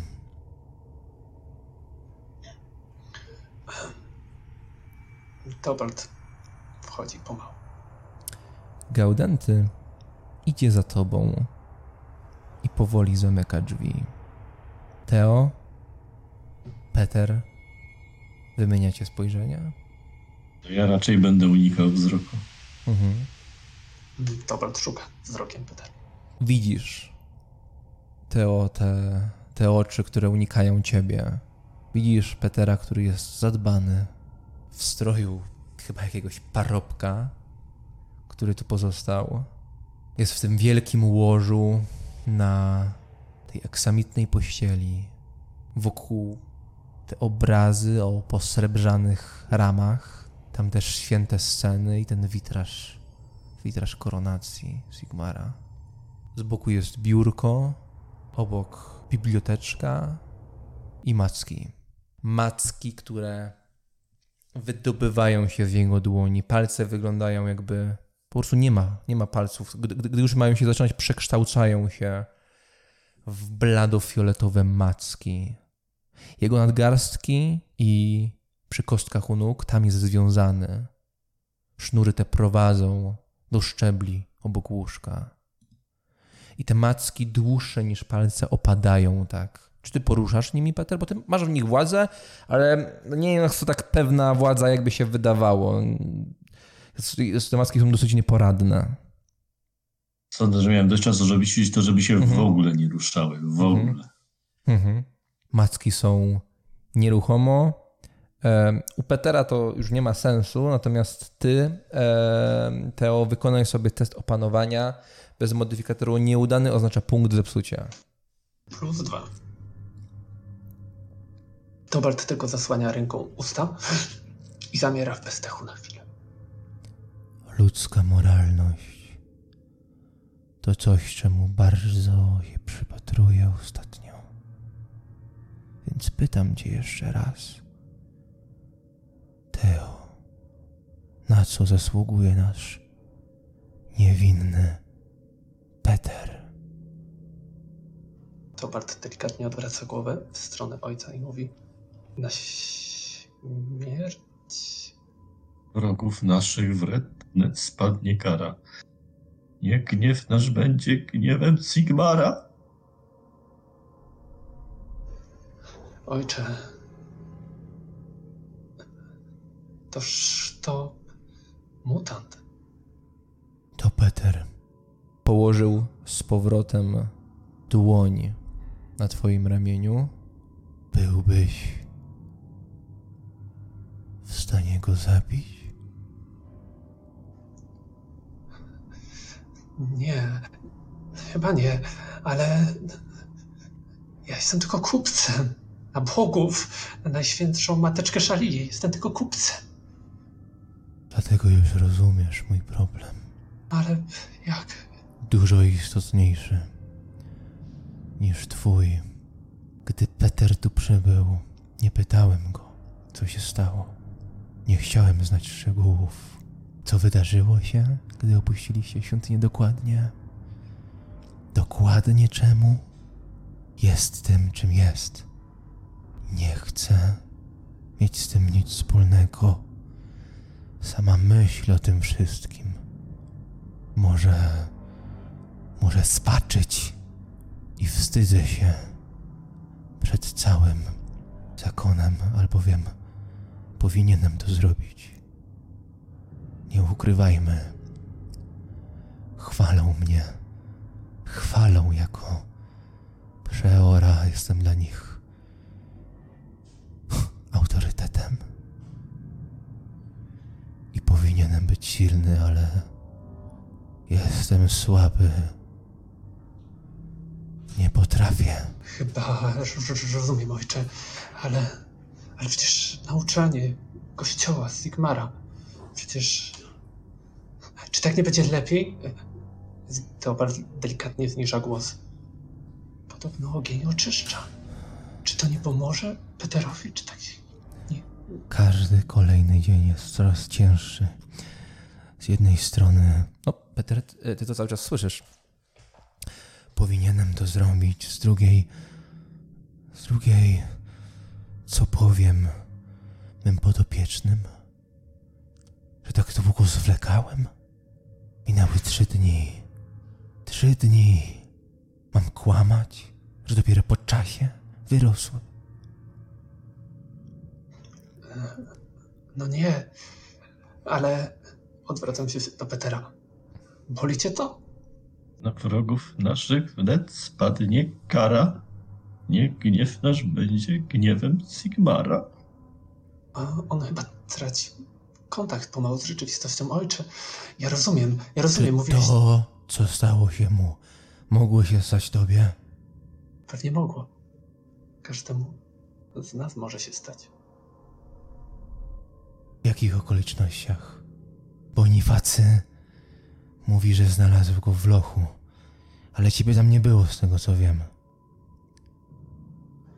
Tobart kiwa głową. Leżał w nasieniu, rozumiesz? W nasieniu. To przerażające. Nie jestem w stanie sobie nawet tego wyobrazić. Byłeś w nasieniu? Pytam. Ja nie byłem. Jaki masz plan? Theo. Jesteś dalej poszukiwany. Tak po prawdzie, to nie miałem planu. Theo delikatnie zaczyna się drawać po głowie. Ja chciałem tą Ingę. Obetnijcie je. To już dość. Obetnijcie mnie. Chcę wyjść do zakonu. Choćby bez palców. Chcę wyjść. No właśnie. A gdyby mu uciąć te ręce? Przecież nie byłoby wtedy nic widać, a to by było zrozumiałe, że go tutaj trzymałeś. Bez rąk musiał wydobrzeć. Słyszałem o takich praktykach. Wiele złego. Chaos nie daje się opanować. Chaos to droga bez powrotu. Ile chcesz zostać w świątyni? Już sam nie wiem, ojcze. Już sam nie wiem. 3 dni. 3 dni? Może być 3 dni. Może być 3 dni. Pozbierasz się przez te 3 dni i opuścisz nasz zakon. Opuścisz to miasto. Jesteś zdany na siebie i na Sigmara. Teraz porozmawiasz z Peterem. Mam wrażenie, że jest między wami jakaś więź. Jak widać, szybko je nawiązujesz. Dam wam chwilę. Porozmawiacie. Wesprzesz go. Pożegnasz się. Po czym wyjdziesz. Spędzisz maksymalnie 3 dni w swojej celi. Ja postaram zorganizować jakąś eskortę i tyle się widzieliśmy. Dla pewności opuścisz prowincję.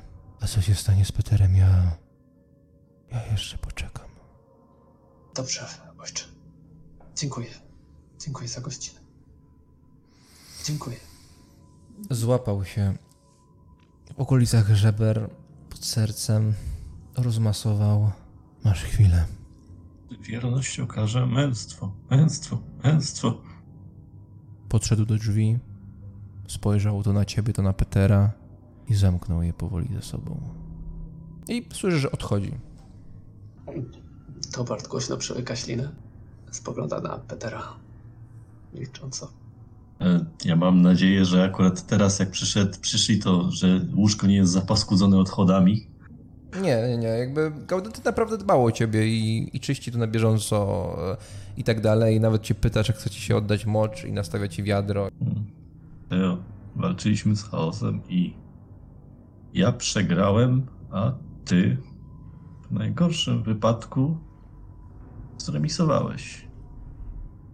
I ty możesz żyć. Normalnie. Nie wiem, bracie. Nie wiem, Peter. Czy po tych wydarzeniach będę w stanie żyć normalnie. Ale nie mówmy o mnie. Co z tobą? Znaczy, teraz już rozumiem. Co z tobą? Masz jakiś plan? Chyba już zrozumiałem. To trzeba obciąć. A potem chodźmy na żebry. Będę żebrakiem.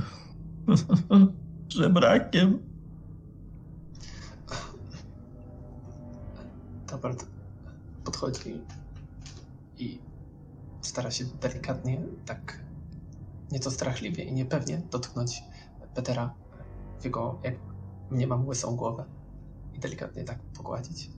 Spokojnie, bracie, spokojnie.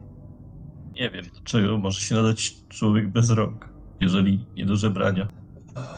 Żyją i zawsze się gdzieś kręcą. Niektórzy dożywają nawet dziwnego wieku. Są. Żebrzą, coś dostaną. Tylko chciałbym pojechać z tobą. Nie chcę, żeby moja rodzina tu widziała mnie. Ze mną? O, no dobra. Co z twoim przeorem i z pozostałymi braćmi? W sensie, myślisz, że to ma rację bytu? Po Gaudentym tak jakoś nie jestem przekonany. Sigmar był i swoje zrobił. Sigmar odszedł. Jesteśmy my. Przeor to najlepszy przeor, jaki może być. Lepszego nie będzie. Nie da się. Rozumiem. Ja nie proszę cię o to, żebyś je obcinał, ale nie musisz nawet na to patrzeć. Po prostu pozwól mi jechać z tobą. Gdzieś znajdę jakieś miasto, w którym po prostu usiądę i wystawię te dłonie. Nie proszę nic więcej, po prostu odwieź mnie do jakiegoś miasta. No dobrze, bracie. Jeżeli taka jest twoja wola, pomogę ci, ale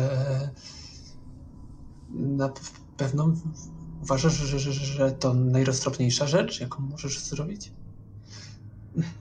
Próbuję tak wyciągnąć te dłonie związane tymi maskami, nawet zaczynam nimi poruszać. A co ja mogę? Widzisz, że macki lekko, powoli falują. Niemal hipnotycznie. To bardzo odskakuje. Przepraszam. Nic nie szkodzi, Peter, nic nie szkodzi. I znowu się zbliża. Nie wiem, jak mam to powiedzieć. Tak się zastanawiam. A co z twoim przeorem? Myślałeś z nim? W sensie, on faktycznie teraz jest chyba w delikatnych kłopotach. Jak to wszystko zamierza wytłumaczyć? Może powinniśmy stąd uciec. A jak się właściwie czujesz, Peter? Jak się czujesz? Tak fizycznie. Chyba pierwszy Peter wybucha, tak nie wiem. Kurwa, kwitnąco! Zachęcający początek na ucieczkę. No tak. Jeżeli może pan przeor zorganizuje jakoś twoje wyjazd, twoją ucieczkę, to może i moją, tylko jakby się dało. Pan przeor się trochę zna. Może już tutaj uda się... Teo, nie proszę ci o to. To pan przeor wie i jest w stanie to zrobić. To trzeba obciąć. No tak, pewnie trzeba, jeżeli to ma coś faktycznie dać. To jeżeli mogę zaproponować, może porozmawiajmy faktycznie z przeorem, może mi pozwolić ciebie zabrać, wywieźć i... albo z tobą uciec, zaaranżować taką ucieczkę. Wtedy nie musiałby się tłumaczyć. W końcu i tak jestem spalony. Mnie szukają, mają mnie za bandytę. Tak, już teraz tyle, by nie robić więcej problemów. Tak, ja mam broń. Moglibyśmy coś zaaranżować i faktycznie uciec. Peter już tylko tak przytakuje, no chyba nawet się trochę uśmiechnie. Plan jest byle jaki słaby, bez większego sensu, ale jest to plan. Może w jakiejś nocy albo coś. Mogę tu zostać te 3 dni. Może się uda coś wykombinować. 3 dni, tak. To może się udać. Może. Może pan przeor, jak poproszę, pozwoli. Może 5, może 7.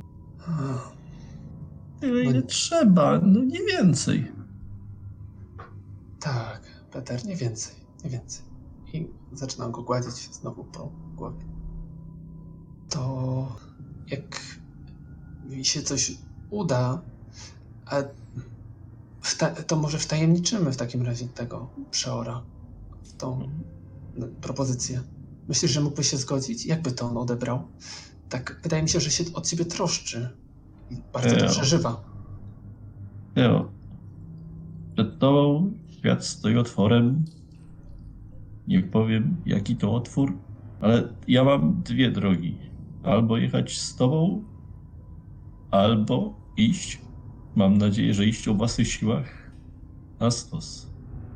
Nie boję się, ale jeżeli mam mieć jakiś wybór, to chciałbym jechać z tobą. No dobra, Peter, jestem ci coś winien, więc niech będzie. Poza tym lubię cię. Naprawdę cię lubię. Czasami wydaje mi się, nie zawsze było w porządku, ale cię lubię. Pomogę ci, jak tylko będę mógł. No ale ja jestem tylko Teobaldem. Jestem tylko kupcem. Jestem tylko... Teo, gdyby wszyscy byli takimi kupcami, takimi Teo jak ty.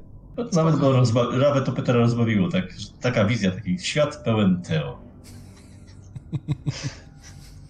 Delikatnie zaczynam go znowu łaskać. Może przy nim już klękam, kucam. Tak, to by było całkiem zabawne. Chociaż taki świat długo by chyba nie przetrwał, jak o tym myślę. Dłużej niż ten? Może. Wiesz co, Peter?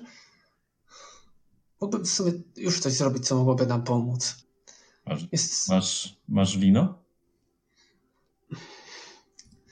Nie, Peter, nie wino. W sensie nie mam wina i to nie byłoby wino. Wiesz, zaufaj mi. I Teobald się podnosi i zaczyna się kierować w stronę biurka przeora. Mhm. W tym momencie tak chyba po raz pierwszy, wcześniej nigdy nie mówił tego początku modlitwy. W bitwę i naprzód wyrwać zwycięstwo. Mhm. No Teo, podchodzisz do tego biurka, patrzy na ciebie posążek Sigmara, ale w innej pozycji. Dwuręczny młot trzymany jest nisko, gotowy, aby go wznieść. No iż kałamarz, pióra, nożyk do otwierania listów, szuflada i duża szuflada i 2 szafki. Mhm. No to Teobald sięga do tej pierwszej szafki, kładzie na nią dłoń i próbuje delikatnie otworzyć. Otwierasz bez żadnych problemów. Widzisz w tej szafce stos jakichś ksiąg, jakichś papierów. Peter, czy ty jakoś reagujesz? No, on grzebie w biurku przeora. Właściwie dopiero jak słyszę, bo rozumiem, że nie mam za bardzo widoku. Mhm. Tylko widzisz kawałek, znaczy możesz ruszyć głową, tak? To nie jest aż tak wysokie łóżko, więc no myślę, że trochę sylwetki Theo widzisz i wiesz, gdzie jest i wiesz, co robi. No, słyszysz skrzypnięcie tej szafki. Theo, no Sigmar, co ty robisz? Zaufaj, Peter, powiedziałem, zaufaj. Jeżeli mamy stąd uciec, potrzebujemy wsparcia. Ufam, ale sprawdzam, co ty robisz? Załatwiam nam bilet na zewnątrz. Przecież bilet to przeor, co ty robisz? To bardzo zdycha. Przeor dostał list. O tobie, od nas najprawdopodobniej. No i ludzie chcieliby wiedzieć. A w Theo, jacy ludzie? Nie ma żadnych ludzi. Jesteś ty, jesteś Theo, jest przeor, jestem ja. Jacy ludzie? Widziałeś ludzi poza miastem? Widziałeś ludzi w mieście? Widziałem. To byli ludzie? Peter, przecież ja stąd pochodzę. Faktycznie. Ale to moi sąsiedzi, no. Różnie bywa. Różnie bywało. I różnie było, zwłaszcza tej nocy. Ale to nieważne, no. To nieważne. Theo, kto ci pomógł? Ludzie czy ojciec Gaudenty? Brat Bonifacy. Ojciec Gaudenty. Ty mi pomogłeś. Zostaw ludzi w spokoju. Daj ludziom spokój. Teobald zamyka. I bierze posążek i kładzie tak, żeby posążek na niego nie patrzył. Theo, przysięgam, nigdy cię o to nie zapytam. Nigdy. Ale cieszę się, że mnie wysłuchałeś. Masz rację, Peter, ale musimy w takim razie spróbować z tym przeorem. Nie jestem pewien, czy to dobry sposób, ale być może faktycznie jedyny, jaki nam został. Jedyny uczciwy, prawowity. Słychać kroki na korytarzu. Powoli przeor wraca. To co, powiemy mu? Może się zgodzi. Może nam pomoże. Tak, powiem i nic nie powiem, że coś robiłeś. I Theo, jesteśmy przyjaciółmi? Tak, Peter, jesteśmy przyjaciół. Theo, robisz coś jeszcze? Tak, podchodzę do właśnie Petera. Kucam ponownie przy nim i kładę mu dłoń na barku. Mhm. Przyjaciół, Peter, przyjaciół. Drzwi otwierają się. Wchodzi Gaudenty. Pierwsze jego spojrzenie ląduje na tym posążku, który odwróciłeś. Gaudenty spogląda ciebie, Theo. Bardzo wymownie. Mieliśmy rozmowę teologiczną. Peter chce uciec, w sensie opuścić to miejsce. Ale najpierw chce się tego pozbyć. Chciałem spytać, czemu grzebaliście przy moim biurku i dotykaliście posążka. Ale ta informacja...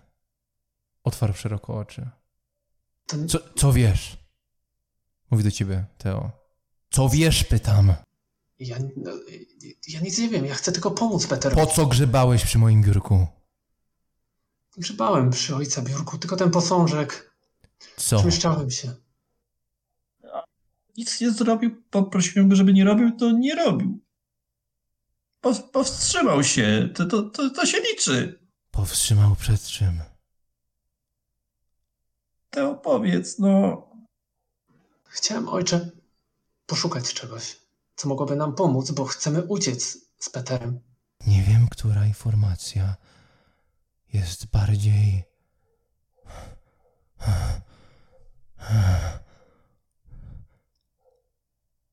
Chcesz? Wybacz. Uciec. Ojcze, wybacz. Z Peterem? Tak. Jak go nazwałeś dzisiaj? Powtórz to zdanie. Kręca głowę tak z strony Theo. Jak go nazwałeś? Mutantem. Więc powtórz jeszcze raz to zdanie. Z tym, co chcesz zrobić. Tylko zamień słowo Peter na to słowo. Jeszcze dzisiaj mogę przestać być, tylko obetnijcie to. To tak nie działa, Peter. Chaos to droga bez powrotu. Zaląg się w całym twoim ciele, w całym twoim umyśle. Jeśli drzewo jest skażone, nie zawsze wystarczy ściąć gałąź. Trzeba ściąć drzewo. Powtórz to zdanie, Theo. Nie daruję ci. Powtórz, Theo. Ja wiem.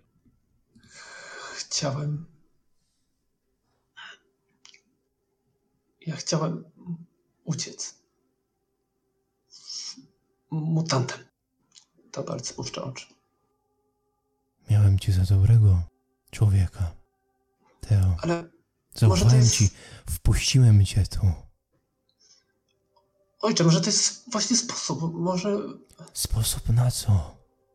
Żeby ocalić Petera. Przecież zasługuje na to, żeby żyć. Oczywiście, że zasługuje. Ratowanie Petera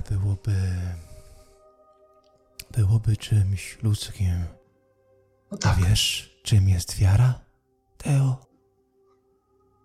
Wzbijaniem się ponad to, co ludzkie. I zbliżaniem się do tego, co boskie. Tak, ojcze. Ale ja się pytam... Za słowa twe. Za takie słowa, jakie powiedziały. Ludzie trafiają na stos.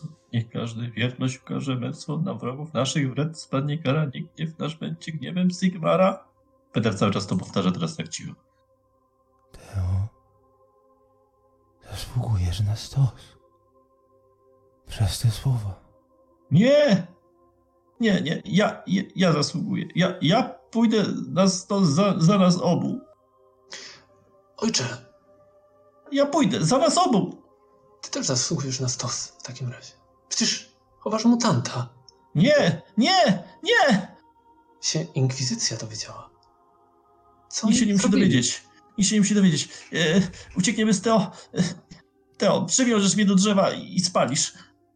Nikt się nie dowie, nikt! W moim własnym pokoju. Nie. Skończę. Przed czym powstrzymywał cię Peter?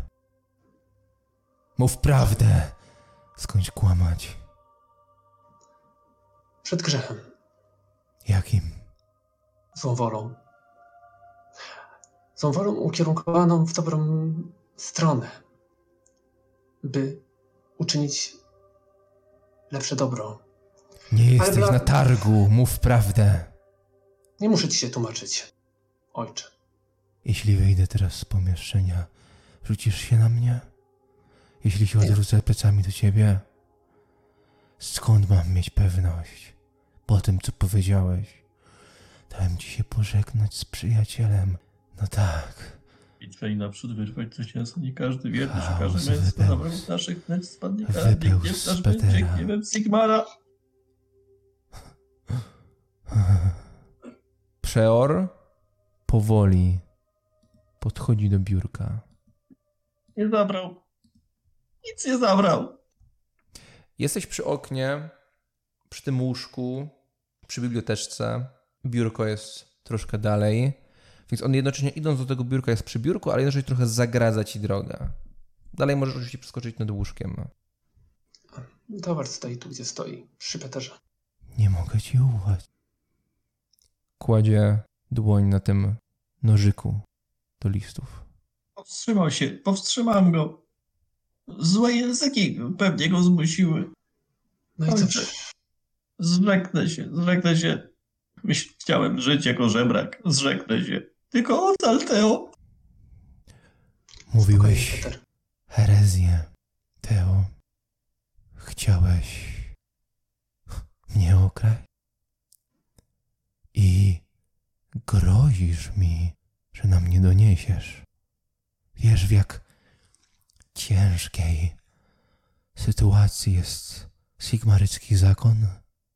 W takim mieście jak Eilhart, to miasto cały czas Chcę ludzi takich jak ty, którzy dadzą im zarobić, otoczyć się luksusem.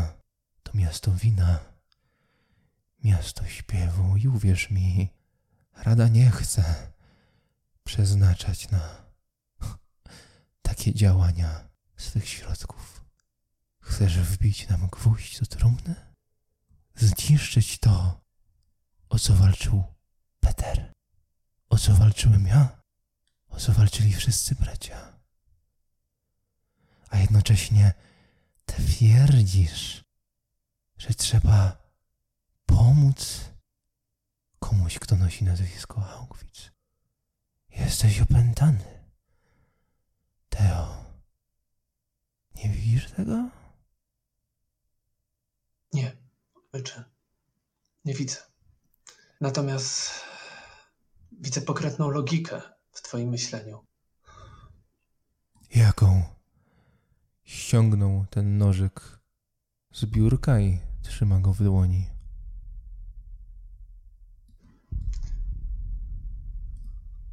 Zaczynasz się, ojcze, wydaje mi się, gubić w tym wszystkim. Gdzie się zgubiłem? Przestajesz być pasterzem, który dba o swoje stado. Właśnie ja o nie dbam. Gdy cię słucham, to słyszę interes. Jaki interes? Interes w zachowaniu dobrego imienia, swojego kultu. Bo tym jest imperium.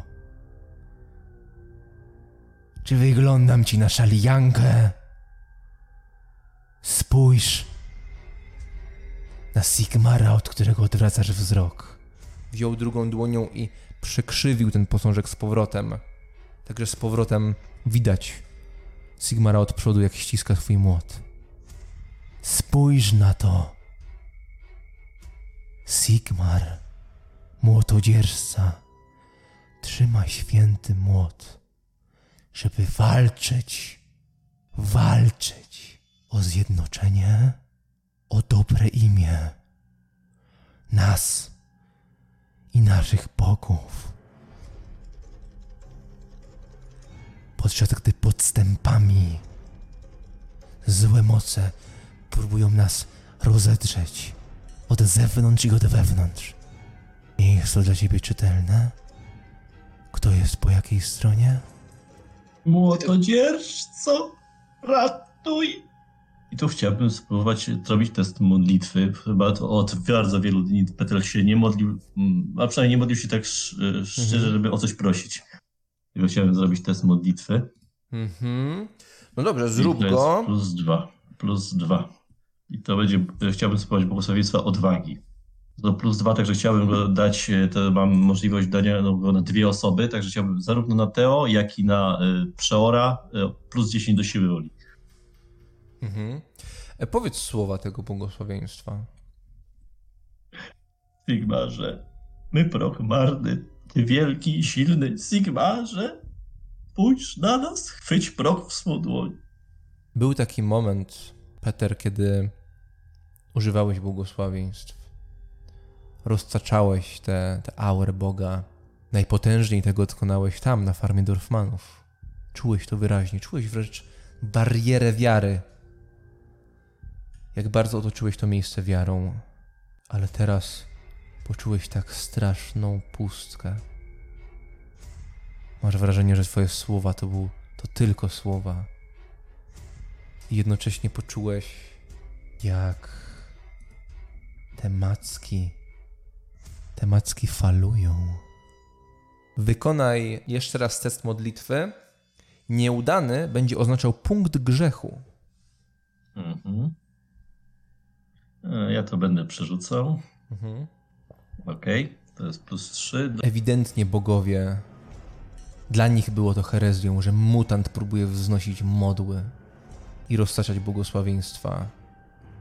I jedyny, kto się do ciebie odezwał, to Przeor. Peter, trzymaj go. Peter, ty leżysz z rozłożonymi rękami, Lina jest przy nadgarstkach, te macki są dłuższe niż palce. Theo stoi obok ciebie. Możesz jedną dłonią tymi mackami go sięgnąć. Gaudenty mówi: Peter, trzymaj go. Peter? Sądzę, że tutaj Peter na pewno się też nie wie za bardzo co zrobić. W końcu przełuj. Theo, po prostu odejdź. Teraz. Będzie bluźnił na nas, Peter. Będzie bluźnił na mnie. Theo, przysięgnij. Przysięgnij. Jesteśmy przyjaciółmi, proszę cię. Spokojnie, Peter, przysięgam. Ale nie zostawię cię przecież. I podnoszę się, stając naprzeciwko kantem tego. Trudno. Wóz albo przewóz. No to już zdaje się na mądrość starszych. Tak wyraźnie tak głowę w stronę przeora. Theo, idź. Przeorze, proszę tylko. Ogólcie mu głowę, niech go nie poznają. To jedyne o co proszę. Jesteś poszukiwany. Może prawo nie zawiodło. Wiem, że wyjdziesz i będziesz szukał Inge Haugwitz. Nie stanę ci na drodze, ale też ci nie pomogę. Zabierzesz swoje rzeczy i wyjdziesz. Opuścisz klasztor? Nie masz z nami nic wspólnego? Nie pomogliśmy ci? Nic nie widziałeś. Robię to dla Petera. I robię to, bo przysiągłeś.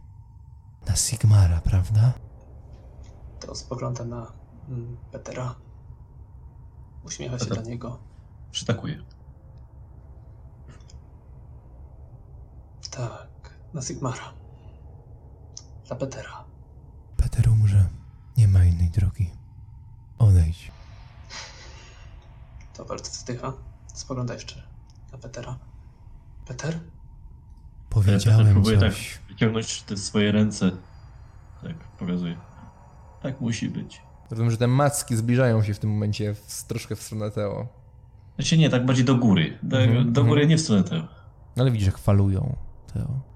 Dobrze, Peter. Jeżeli taka twoja wola, niech będzie, przyjaciel. Jonas umarł. Ja umrę. Żyj za trzech, Theo. Ale... Żyj. Proszę cię, żyj!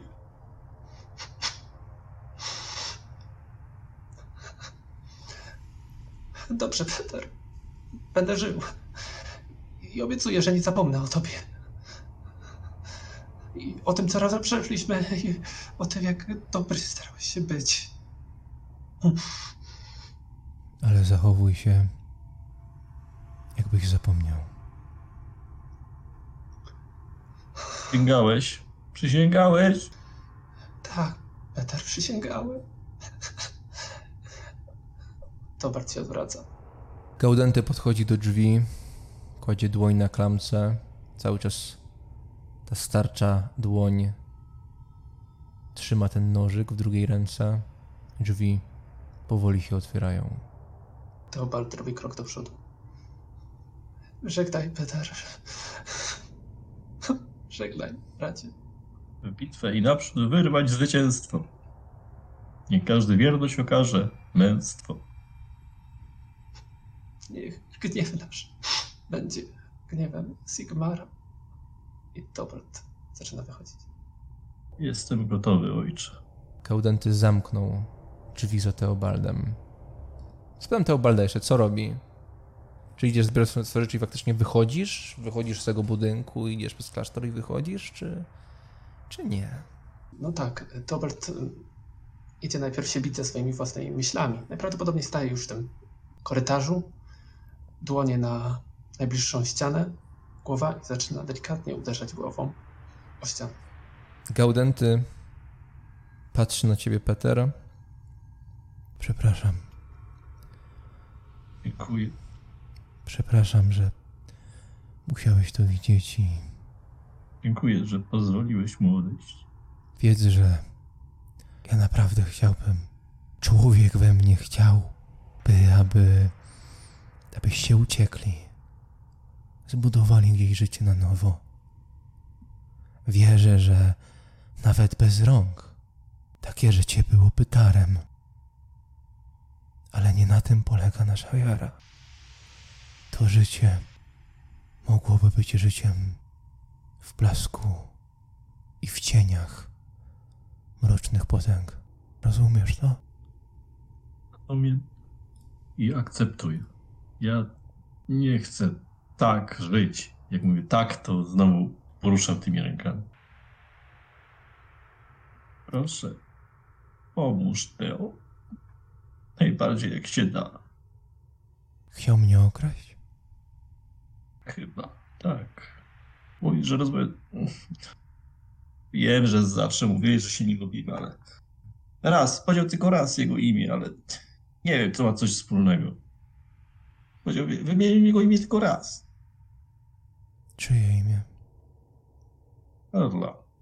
Karla. Peter nie mówił, że ma jakieś dowody, tylko właśnie tego. Mhm. Tylko raz jego imię. Nie pomogę mu, ale widzę, że ten klasztor potrzebuje mojej uwagi. Gaudenty zaczął iść z powrotem w stronę drzwi, kiedy Theo chwilę wcześniej słyszał pst z tego pokoju, w którym obudził się tego ranka. Tam też są twoje rzeczy. Mhm. Tobart się odwraca, delikatnie zapłakany.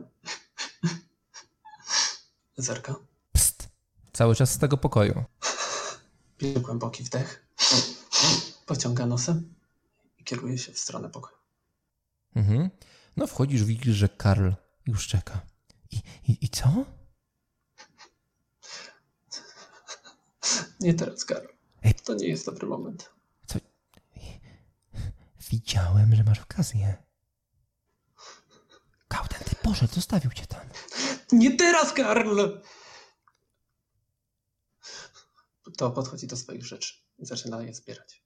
Słuchaj, Karl idzie za tobą. Co się tam stało?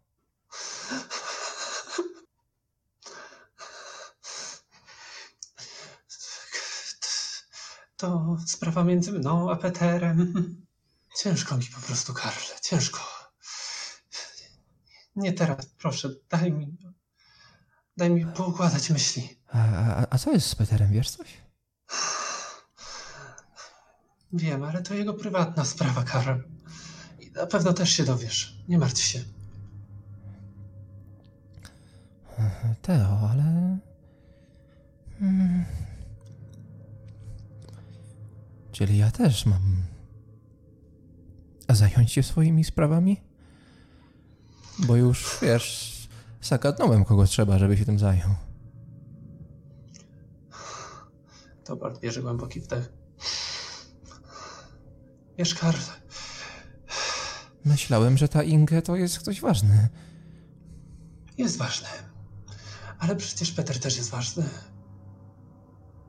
Jestem mu coś winien. Wybacz, Karl. Nie mogę ci pomóc odnośnie Petera. Mogę ci pomóc odnośnie Gaudentego, ale nie teraz. Proszę cię, nie teraz. To kiedy? Nie wiem kiedy, Karl. Chcesz się spotkać później?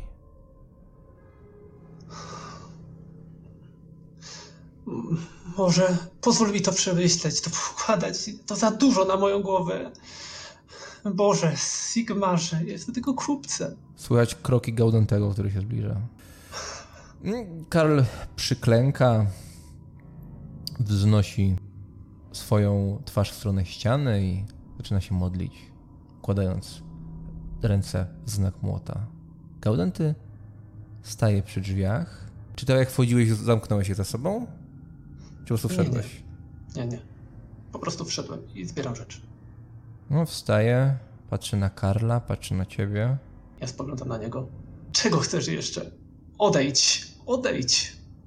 Karl unosi wysoko brwi, nie dowierzając, że ktoś się tak odezwał do przeora. Ty utrudniasz to, Theo. Jeżeli zabrałem swoje rzeczy, to wstaję. Przecież to trudne dla mnie. Co ci utrudniam? Ojcze! Karl wstaje. Ojcze, ale Cóż się stało? Każesz mi odejść w moim własnym klasztorze, Theo? Nie rozumiesz, co dla ciebie robię? I robiłem? Wdzięczny jestem, ojczym. Ale to nie pora. Daj mi proszę spokój. Dziękuję za twoją dobroć, za opiekę. Pozwól mi odejść. I delikatnie kieruje się w jego stronę. On stoi w drzwiach. Ojcze! Ojcze! Gaudenty obraca się, stoi w tym korytarzu, patrzy w stronę wylotu z tego budynku. Ojcze, ten Theo się obudził dzisiaj, prawda? Gaudenty zagląda w środek pomieszczenia. Tamten, który przybył, nie widzi tego pomieszczenia. Cóż się stało? Pyta Gaudenty. Już wczoraj tu był. Taki jeden. Zagaduje. Mówi, że wie, że Theo tu jest, ale nikomu nie powie.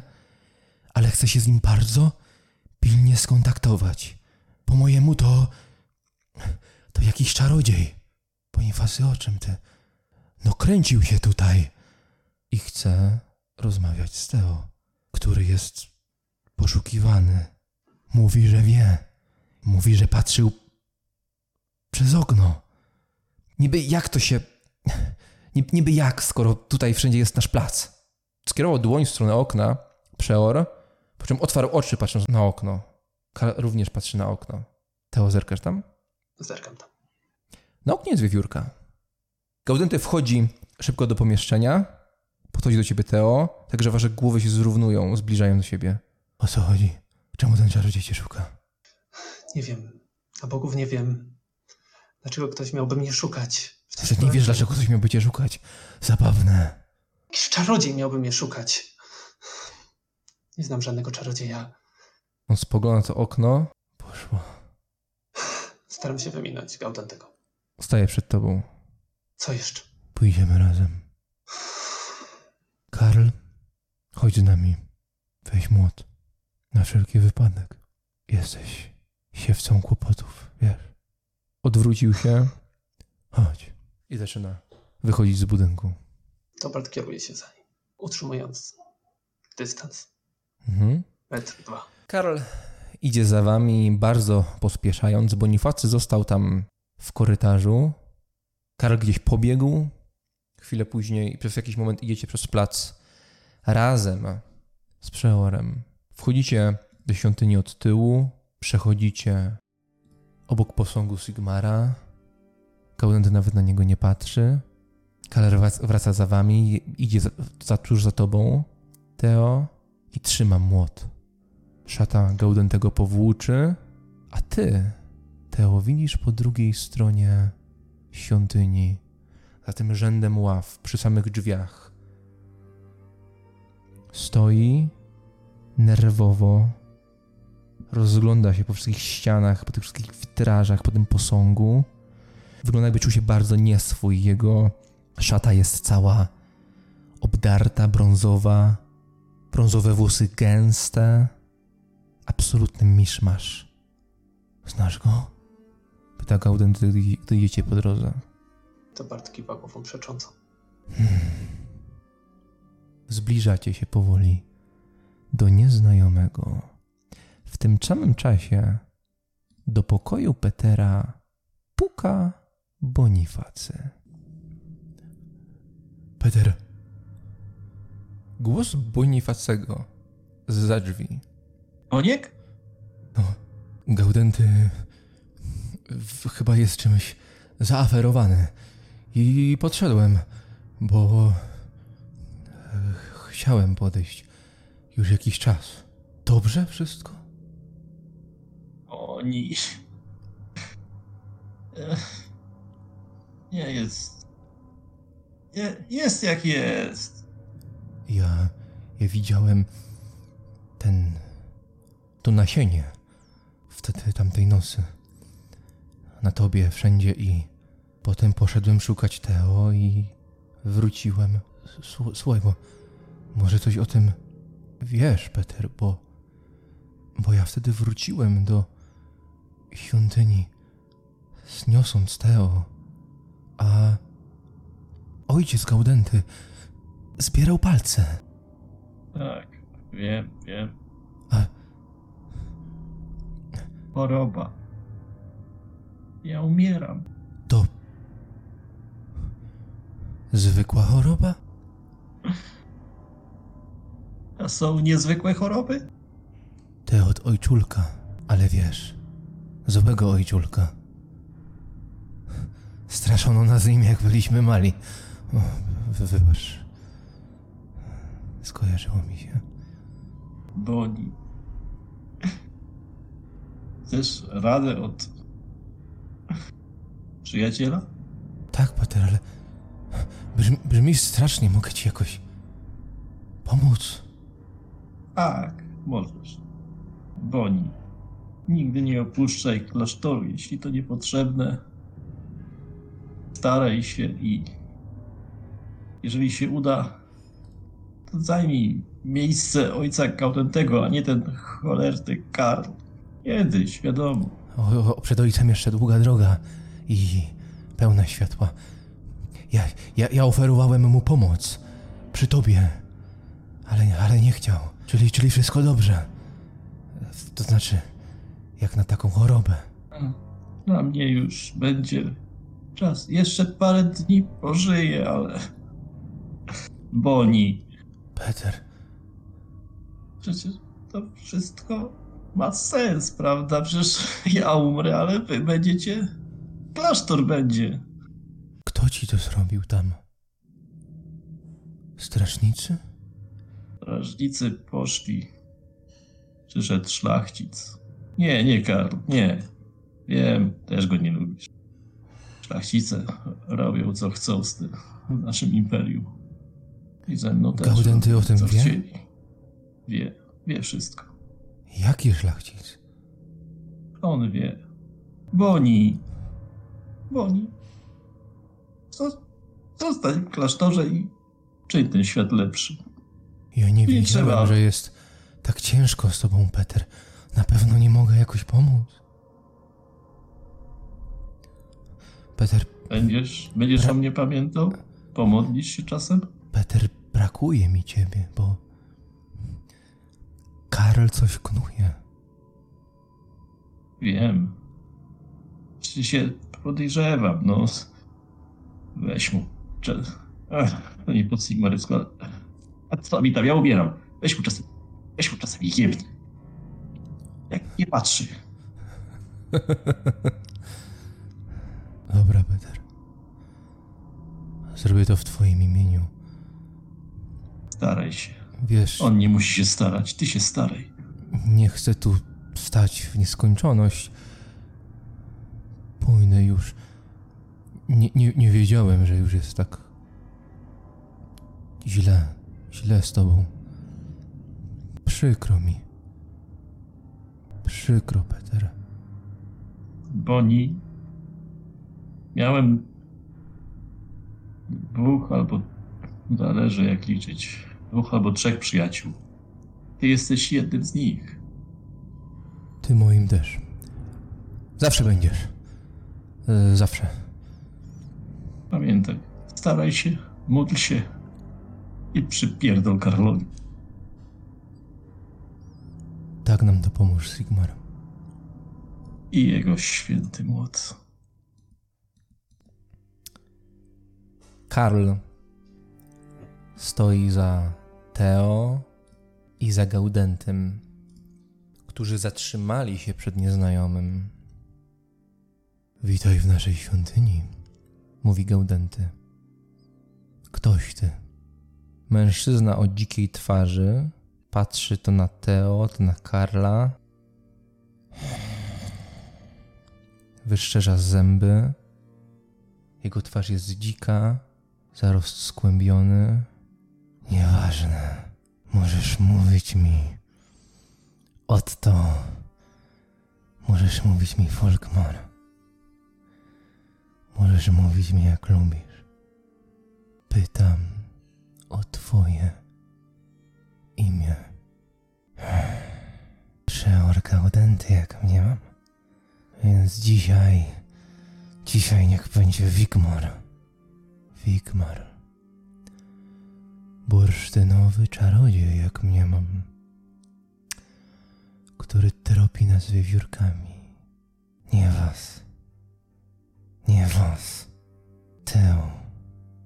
Jak spojrzał prosto na ciebie. Mnie? Tak, ciebie. Chodź, zabieramy się stąd. Chwila, chwila. O co chodzi? To sprawa między mną a Theo. Nie wyjdzie stąd, póki nie powiesz, o co chodzi. Karl? Karl niepewnie robi kilka kroków do przodu i próbuje stanąć między tobą a Wigmarem. Trzyma cały czas młot, ale wydaje się bardzo zdezorientowany. Theo? Gaudenty spogląda na ciebie. Znasz tego człowieka? Nie zna mnie. Przyszedłem po niego i wyjdę z nim. Nie znam, ojcze. Nie znam. Ale mam dobre przeczucie. Zależy ci na niej, prawda? Prawda. To chodź ze mną. Gaudenty zwęża oczy. To bardzo kładzie delikatnie rękę na barku Karla, bo jak rozumiem, Karl jest teraz przed nim. Mhm.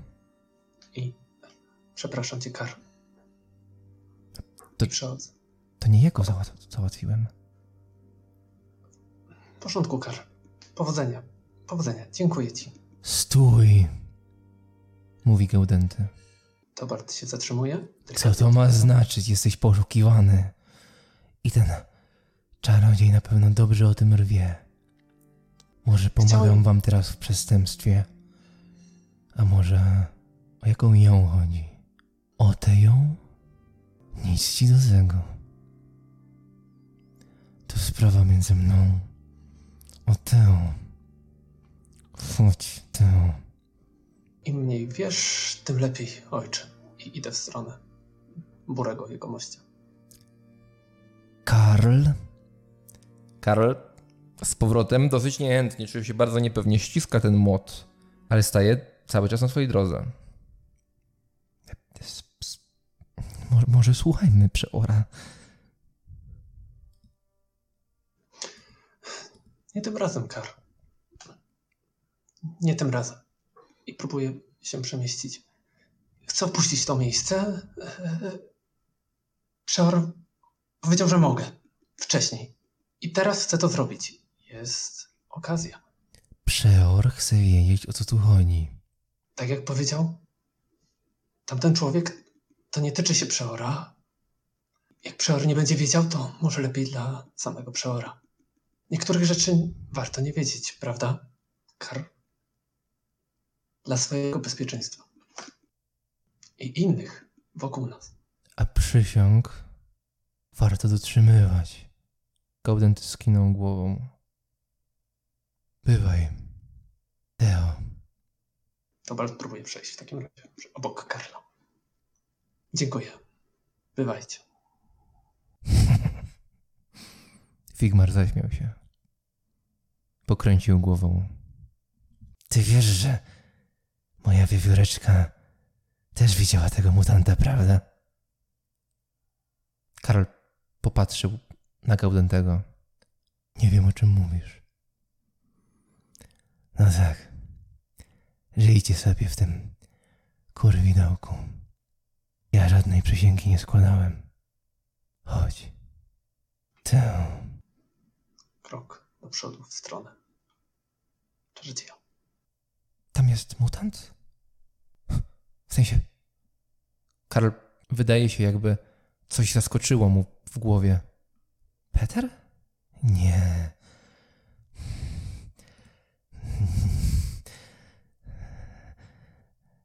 Trzymał go tam... przeor? Nie. To są kłamstwa jakiegoś... Karl zaczyna atakować. Co robisz, Theo? Gaudentego. To bardzo odskakuje w stronę tego czarodzieja. I nie reaguje. Nic po nas. Niech je sami rozliczą. Wigmar robi krok, uderza z bara drzwi, otwierając je. Chodź, Theo. Delikatnie jeszcze spogląda Theobald na Gaudentego. Mhm. Robię atak Karla. Mhm. Dobrze, rzućmy po prostu. To jest dobre trafienie, młot, to jest starzec. Od 1 do 5 jest ranny wyraźnie. Od 6 do 8 jest ciężko ranny.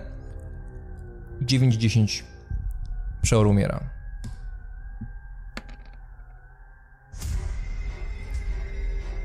Gaudenty przewraca się.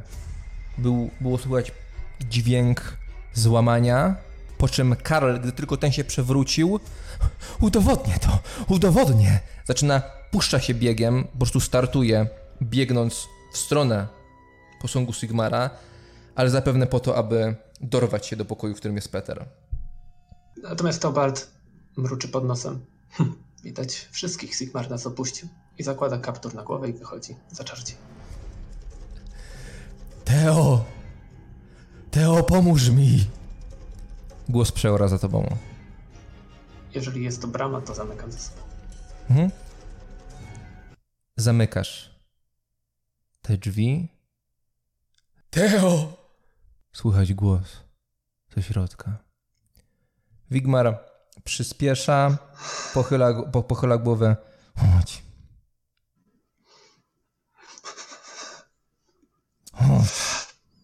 Tobart bierze wdech i idzie. Co za kurwidołek. Chyba nie masz z tym nic wspólnego, prawda? Ale z czym? W sensie z tymi kłótniami? Nie, ja nie wiem. Inge. No właśnie, Inge. Ty powiedziałeś Theo, to tak pomyślałem, że musisz być od niej. Jestem od niej. Pomożesz mi? Nam? No oczywiście. Słuchaj, spotkałem kilku gamoni. Mówi to cały czas idąc przez miasto. Spotkałem kilku idiotów na trasie. To Eilhart biły od nich magiczne punkty, dlatego się zainteresowałem. Gdy powiedzmy, że się nie dogadaliśmy, jakiś czas szliśmy, jakiś czas oni zmierzali do Eilhart, ja ich ścigałem, tropiłem, byłem ciekaw, o jakież to magiczne punkty chodzi. Zniknęli w mieście po jakimś czasie, przeżywając różne przykre sprawy, którym się przyglądałem, jak to mam w zwyczaju. Natomiast potem ich drogi na farmie połączyły się z wami. Połączyły się z Inge. I wtedy wszystko się zmieniło. Odpuściłem te punkty. Zacząłem się kręcić wokół. Nigdy nie czułem takiej magii. Takiej mojej magii. Jeśli rozumiesz, co mam na myśli. O żadnej żywej istoty. Ona jest potężna. I już prawie straciłem nimi zainteresowanie. Kiedy właśnie te ptaki zaczęła je kontrolować. To była jak magiczna eksplozja dla mnie. Poczułem to i przybyłem. Tyle, że przybyłem za późno. Zniknęli w mieście. Więc czekałem znowu jak głupi za miastem. Nie lubię się zapuszczać do miasta. Robię to tylko w ostateczności. Poza tym wiedziałem, że oni idą dalej, więc muszą z niego wyjść. No i wyszli. Tyle, że uciekając przed strażą po rozbojach, Inge przejęła ptaki i zaczęła uciekać. I gdy była w powietrzu, ja przejąłem jej ptaki i zaprowadziłem do mnie. Mam ją. I strzegę jej. Tylko, że jest problem, bo ona cały czas nadaje o tobie. Chcę ją zabrać. Chcę ją zabrać do Aldorfu, aby tam się szkoliła w moim kolegium. Kolegium, które wyszkoliło mnie. Tylko, że jest nieposłuszna. Krzyczy. Nie nadaje się do opieki nad dzieckiem. Umówmy się. Jest w lesie. Zaopiekujesz się nią? Pójdziesz z nami do Aldorfu? Czy tam polecisz? Wiem, że masz doświadczenie. Tak. Odpowiada Teobald. Dobrze. Próbowałem cokolwiek zrozumieć z tego, siedząc na parapecie na tej świątyni, ale to jakaś korupsza intryga. Wymiękam. Kiepski jestem w nie. Ale rozumiem, że jeśli ten mutant się wydał i załatwią to między sobą, to nasze sumienie jest czyste, prawda? Zabiją go i po sprawie. Nie wiem. Ale czy to ważne teraz? Czy to ważne. Teraz ważne? Musimy o tym myśleć? Nie chcę, żeby mutant żył. Ten mutant to Peter. Ja go znam i... Gówno mnie to obchodzi. Wiem, że dobrze postąpi. Karl Franz Mamacki to chuj mu w dupę. Dobrze postąpi i wierzę, że zrobi to, co słuszne. On postąpi. Ostatecznie tak. A oni? Można im ufać. Gadaj, bo jeśli nie, wracam tam, robię porządek i tyle nas. Zrobi to szybko. Po ostatnich wydarzeniach nie wiem. Nie wiesz. Zatrzymał się. Nie wiem. Chociaż jeżeli miałbym powiedzieć po rozmowie z Gaudentym, to wydaje się zdeterminowany do tego, żeby to jakoś zakończyć. Ten Gaudenty, ten, który się przewrócił, bo został młotem, tak? Tak jest, ale ten drugi Karl z drugiej strony wydaje mi się, że też będzie w stanie to zrobić. W sensie ostateczna sprawa. Wydaje ci się, czy wiesz, nie chcę mieć na sumieniu zostawienia mutanta. Tak lub nie. Nie. Co nie? Pogubiłem się. Nie mogę ci tego zagwarantować. A kurwa, wracamy. Zaczyna wracać. Ale ja i tak ci nie pomogę, to może powiedz, gdzie mam iść. Ja nie umiem walczyć. Trzeba zabić mutanta. Albo upewnić się, że ktoś go zabije. No dobra, ale nie licz na mnie. Słuchaj. Jedyne, co zrozumiałem z tej całej afery, pośliniliście się tam, jakbyście nie wiem kim dla siebie byli, że jesteście kumplami. Lepiej, żebyś ty to zrobił. Tak czy nie? Niż jakiś losowy typ z dziwną brodą. Postawmy się w perspektywie tego mutanta. Masz rację, to prawda. Wchodzisz tam, jeśli żyje, zabijasz go i wracamy po Ingę. Nie wiem, czy dam radę, ale postaram się. Tak czy nie? Wkurwiasz mnie. Rozumiem. Dobrold podnosi głos.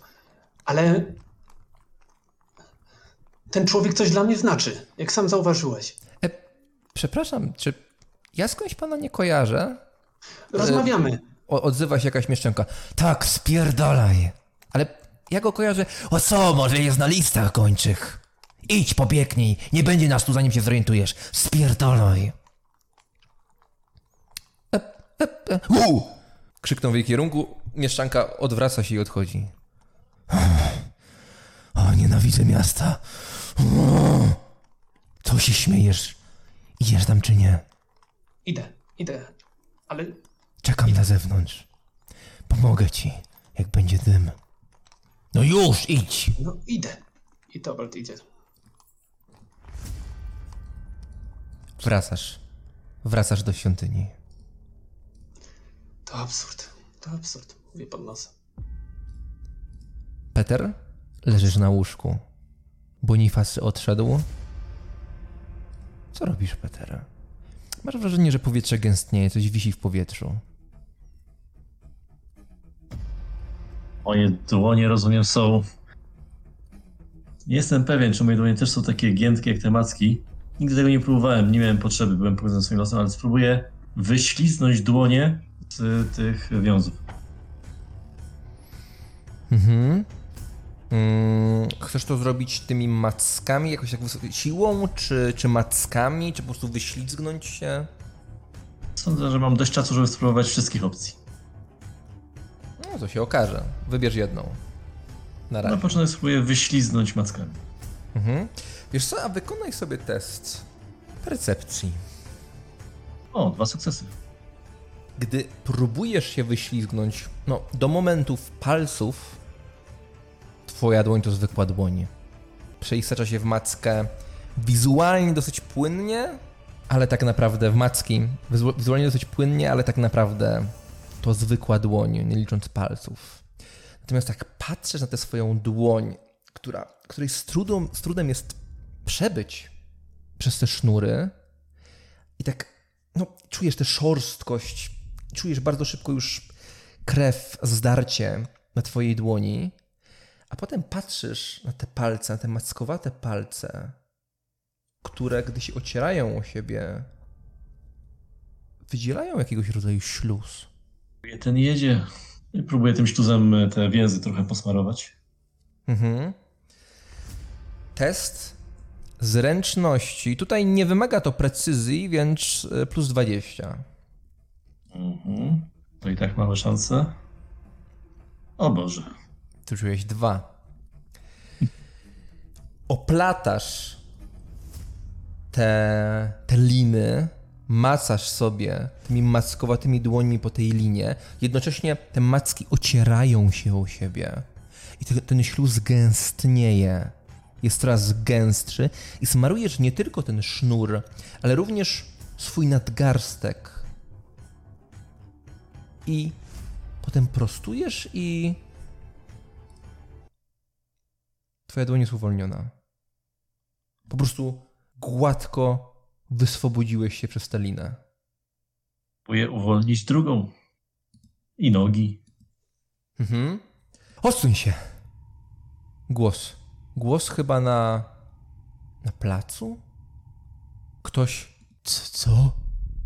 Głos Bonifacego. Mówię, odsuń się. Karl chyba przebiegł obok niego i zaczyna wbiegać do budynku. Opisz, jak to robisz. Masz jedną rękę wolną. No dobra, no to szybciutko próbuję tymi już 2 rękami zrobić to samo z drugą ręką. Mhm. A potem no już nogi próbuję oswobodzić bardziej już tradycyjnie, nie wiem. Nie rzucaj, póki nie powiem. Test inicjatywy plus 40. Mhm. I to zdanie gwarantuje, że zdanie wyswobadzasz się cały.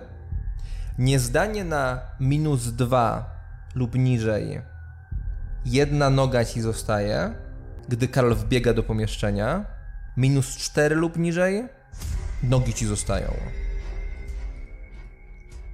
To by było plus 1 normalnie, bo plus 40, także plus 1.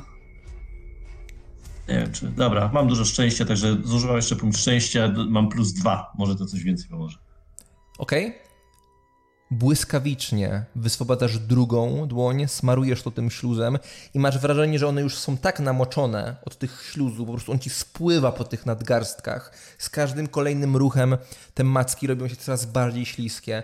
Dotykasz swoich stóp, przejeżdżasz tam po nich, próbujesz się wyswobodzić, jednocześnie sięgasz może, żeby trochę tymi mackami pod te więzy, żeby te nogi miały więcej ujścia. I... Uderzenie młota w drzwi. 0,4. Drzwi otwierają się z hukiem. Zamek, klamka spadają na ziemię i w drzwiach stoi Karl. Ten skurwysyn ze szlacheckiego rodu, któremu jest tylko dlatego w zasadzie gwarantowane miejsce przeora w przyszłości. I no, czy się za sobą przepadaliście? Twoja kwestia. Ten Karl z młotem, który ma na sobie krew, stoi w drzwiach. Jego cwana gęba rozgląda się po pomieszczeniu od stóp do głów, obejmuje się całego i ty siedzisz po tym, jak się wyswobodziłeś i twoje macki są przed tobą. O chuj! Mówi Karl. Peter, co robisz? Na niego, żeby... Jedną ręką próbuję złapać go za rękę, która trzyma młot, a drugą... Tak, on jest... Ty jesteś na łóżku, siedzisz. Musiałbyś zejść z tego łóżka. Między wami jest tak z 2 metry jeszcze w tym pomieszczeniu i on dopiero jest w drzwiach. Okej, rozumiem. No, chciałbym wystrzelić po prostu jak sprężyna. Nie, może nie jestem super sprawny, ale tak spróbuję. Po prostu 2 metry to jest dość, żeby przeskoczyć. Mhm. Może tak, jedną ręką złapać go... za tę rękę, którą trzeba móc, a drugą po prostu wsadzić mu do gardła, żeby nie mógł krzyczeć. No, wiem, że to jest dużo, ale no tak próbuję. Okej, wykonaj, kto zaatakuje pierwszy. Ja mu robię zwykły test inicjatywy, ty zrobisz z minus 20, musisz wstać z łóżka, on, wiesz, stoi w młotem i wparował do pomieszczenia. Mhm. Up, słaby rzut u mnie. U mnie było minus 20, dlatego sobie mam szczęście, także sobie to przerzucę na minus 2. Okej, i to jest wystarczająco. Kiedy on stoi jak wryty, po tym jak, no, bardzo nieładnie przeklnął, ty zrywasz się do przodu i dopadasz go i traktujemy to jako chwyt, dlatego po prostu test walki wręcz. Uwaga, on ma jednak młot, dlatego masz minus 10. Okej. Twoje maski nie są traktowane jako broń. Rozumiem. Ha! Okej. Dobra, więc chwyt jest. Teraz sporne testy siły. Dam ci plus 20. No, w sumie krytyczny sukces i to jest w trakcie walki. A to ma znaczenie. Dobra, dam ci plus 40. Test siły. On robi zwykły. Na ile go faktycznie trzymasz i jest pochwycony. Dobra. Ostatnie szczęście przerzucam. Plus 40 to jest plus 3. Mhm. Karl wręcz nie dowierza. Ty trzymasz go. Trzymasz go, tak jak mówiłeś, jedną ręką, te macki, które są, czujesz jakby to były twoje palce, nie, to jest nawet coś więcej. Oplatają jedną jego rękę, ta, która trzyma młot, jak rozumiem. Drugie wchodzą mu do gardła. Nie! Twoje macki wchodzą mu do gardła. Widzisz, że on przez chwilę rozwiera usta, jakby nie wiedział, co się dzieje, po czym robi pierwszy odruch, jaki mu przychodzi do głowy i zagryza je.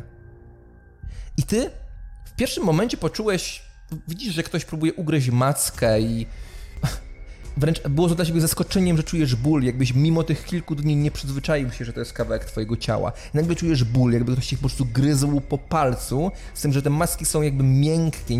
Czujesz, jak faktycznie cię gryzie. Wykonaj test odporności. Jeśli go zdasz, ból nie robi na tobie wrażenia i możesz zachować się jak chcesz. To jest odporność plus 20. Jaj. Plus 20 to jest minus 2. Więc teraz tak, wybór. Albo wyciągasz dłoń z ust, albo tracisz na razie punkt żywotności. Tracę punkt żywotności. Krew. Twoja krew, która ma taką dziwną konsystencję, wylewa się z tych macek, kiedy on to gryzie, spływa mu po twarzy, a on wygląda jak najbardziej przerażony na świecie. Peter? Na końcu korytarza, po drugiej stronie, właśnie wbiega Bonifacy. Stoi tam, kiedy ty trzymasz przed sobą mackami Karla. Co robisz, Peter? Dobra. Czy wszystkie palce mam? Nie, na pewno nie wszystkie palce mam w jego ustach. To staram się resztą tych macek złapać go za żuchwę i strzelić go po prostu czołem w jego nos. Test... Tak, wiesz, przyciągam dłonią do jego, tak, do, wiesz, jego twarz, a sam czołem biję. Coś nie muszę, to drugo, po prostu staram się jego twarz, jego ten nakierować tak dobrze, żeby czołem trafić w jego nos. Dobrze, test walki wręcz plus 20 z sytuacji. To jest minus 1. Okej, ja też rzucam. Okej, mam lepiej, więc starasz się go przyciągnąć, on odciąga tę głowę. Bonifacy dalej tam stoi. Theo? Czy ty się śpieszysz, wracając do świątyni? No trochę przeszliście, ta rozmowa trochę trwała. Nie, jeżeli ten gość za mną mnie nie popędza, to Welt raczej idzie spokojnie i pod nosem. Mam rocze. Narzeka. Dobra, rzucam K10. Od 1 do 3 Bonifacy dołącza się do walki po stronie Karla. Od 4 do 6 Bonifacy stoi tam, gdzie stoi. Nie wiedząc, co ma zrobić, kompletnie zgłupiał. Od 7 do 10 Bonifacy znika, ale prawdopodobnie szukając broni. No jednak tej broni nie ma teraz przy sobie, w przeciwieństwie do Karla i no jego macki, twoje macki wyglądają z jego perspektywy w tym momencie bardzo groźnie. Bonifacy. Boni, jak to do niego powiedziałeś, biegnie w twoim kierunku. Stoisz tam, za sobą masz sypialnię przeora, a przed sobą dwóch braci, którzy chcą cię zabić. Nie jest dobrze. Okej, jest tura Karla, więc to jest drugi punkt żywotności. On się cały czas wgryza. I teraz tak, jak od razu mówię, jak zrobi tak trzeci raz, to rzucę mu test siły i twój test odporności. Jeśli nie zdacie tego, twój test wytrzymałości, przepraszam. Jeśli ty nie zdasz, to ci odgryzie te macko palca. Póki co strata jednego. Za nimi nie tęsknię, także. Dobra, w takim razie trudno. Staram się rzucić na niego. Tak się, nie będzie miał za bardzo miejsca, żeby rozpędzić tym młotem. Wszystkimi drugą ręką tymi mackami próbuję go po prostu dusić. Albo najlepiej, może tak, złapię tą jedną ręką, co go trzymam za żuchwę, drugą od tyłu i próbuję mu skręcić kark. Duszenie trochę trwa, a może uda się raz, a porządnie. Mhm. Test walki wręcz, manewr, plus 20, plus punkty przewagi. Dodać obrażenie, więc tak jak faktycznie też plus 20. I dopiero potem będziemy sprawdzać, czy ci się to udaje oczywiście, bo to też będzie związane z jakimś testem siły i tak dalej. Minus 4. Mhm. I automatyczna porażka. I krytyczna porażka, co w walce ma znaczenie. Rzucamy orzesza, poproszę kastówkę. Mhm. 62. Postać potyka się, ledwie utrzymując równowagę. W następnej rundzie nie wykonuje ruchu. Robię test siły. Poproszę test wytrzymałości. Słabo za. Na wytrzymałość, bez odporności, tak? Mhm. Już 1. Mhm. Dalej, tylko punkt żywotności straty, odgryzienia. Próbujesz tam sięgnąć i jednocześnie puszczasz tą rękę, która trzymała młot. Dlatego on uderza cię barem, twoje macki wychodzą z jego twarzy. Dyszy Karl. Bonifacy jest obok niego i o dziwo uderza barkiem Karla lekko i widząc, że ty się potykasz i upadasz do tyłu, po prostu robisz 2 nieporadne kroki i łapiesz pewien dystans, on staje przy Karlu. Co się dzieje? Co się dzieje? Powstrzymajcie się! Spogląda jeszcze raz na twoje macki, jakby go to uprzytomniło. Że to, co widzieli przed chwilą, nie jest kłamstwem. I nagle łapie za młot od Karla. Karl podaje mu ten młot, a może jest tak zszokowany i tak bardzo dyszy, że mu wszystko jedno. Bonifacy, z którym spędziliście kawał życia w zakonie, wyciąga młot w twoim kierunku. Rolerze, to tylko nadstawiam łeb. Karl? Wezwij przeora. Karl jakby przytomnieje, robi takie... Nie. Karl, idź po przeora. On tu go trzymał, nie rozumiesz? Trzymał go tu. Karl, powtarzam, idź po przeora.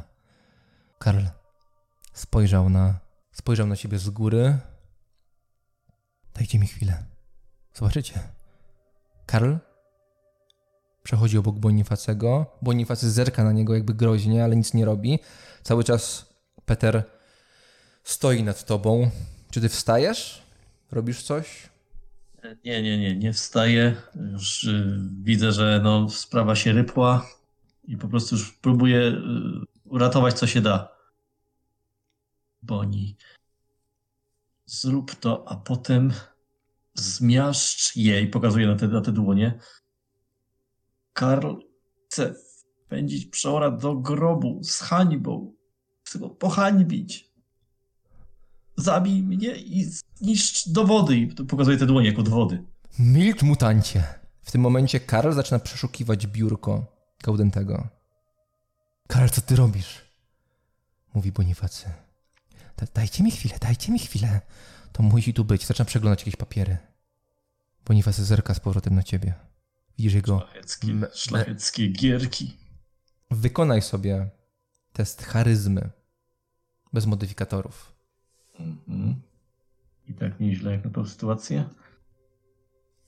-0. Boni jakby już chciał odruchowo zareagować i skarcić Karla. Po czym mówi, powiedziałem, milcz, mutancie. Nie jesteś Peterem. Theo, wchodzisz do świątyni. Mhm. Jak rozumiem, ten gość idzie za mną? On się tam gdzieś zatrzymał na ulicy i widzisz, że on tam nie zamierza się w to mieszać. Raczej liczy na to, że wy to sami rozwiążecie. Mhm. No to wchodzi Tobart. Mhm. Posąg Sigmara patrzy na ciebie, ławy po prawej i lewej. Trochę krwi. Gaudentego nie ma. Tobart bierze głęboki wdech, zagryza mocno wargi zębami i idzie do pokoju Gaudentego. Mhm. Peter? Widzisz w korytarzu tam z tyłu Gaudentego. Idzie powoli, podpiera się u ścianę. Bonifacy, pomóż. Ale... Bonifacy odwraca się w stronę korytarza, zerka na Petera. Pilnuje go! Pilnuje! I w tym momencie...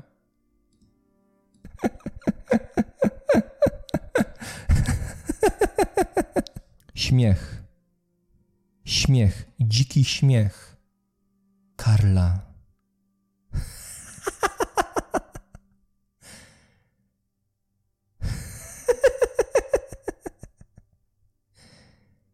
Bonifacy patrzy na Karla, patrzy na Petera, patrzy na Gaudentego, który się zbliża. Jakby nie wiedział w ogóle, co zrobić. I wtedy Karl zaczyna czytać. Drogi przełoże Gaudenty, mam wątpliwą przyjemność poinformować, iż mój pan Bergner Ruger odszedł wczoraj, to jest 3 dnia po tajemnicy. Przed śmiercią poinformował mnie pana Engelberta Nogebejera, pełniącego prawniczą profesję, oraz tutejszego kapłana Mora, Gangolfarisa, iż cały posiadany majątek pragnie przekazać swemu 5. synowi, mnichowi Peterowi Rugerowi, a co za tym idzie, zakonowi sigmaryckiemu w Eilhart. Na majątek ten składają się warsztat sukienniczy w Garmdek, dom rodzinny Rugerów w Garmdek, 4 konie, 2 wozy, 5 złotych koron, 2 szylingi i 9 pensów. Jednocześnie pan Bergner Ruger wydziedziczył swych pozostałych synów. Przybędę niebawem do pańskiego klasztoru wraz z panem Engelbertem, aby dopiąć wszelkich formalności. Pozdrawiam, Malte Kasselbaum, sługa świętej pamięci Bergnera Rugera.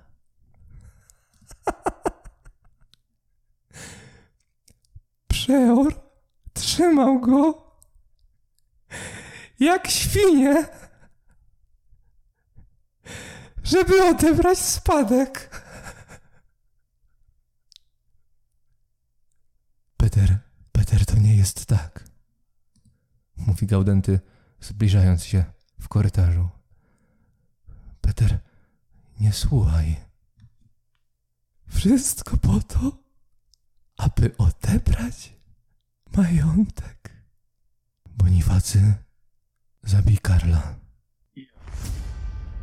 Ja. Idź, Bonifacy. Peter staje i idzie w stronę Karla. Nie. Theo, przechadzasz się tym placem, mijasz sigmarycki posąg, zbliżasz się do tej budowli i jesteś na końcu korytarza. W jego środku jest Gaudenty.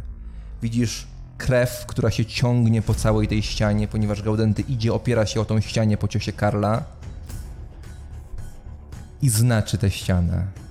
Tam na końcu Bonifacy stoi z młotem i widzisz Petera, który nagle wstaje i idzie gdzieś w bok tego pomieszczenia.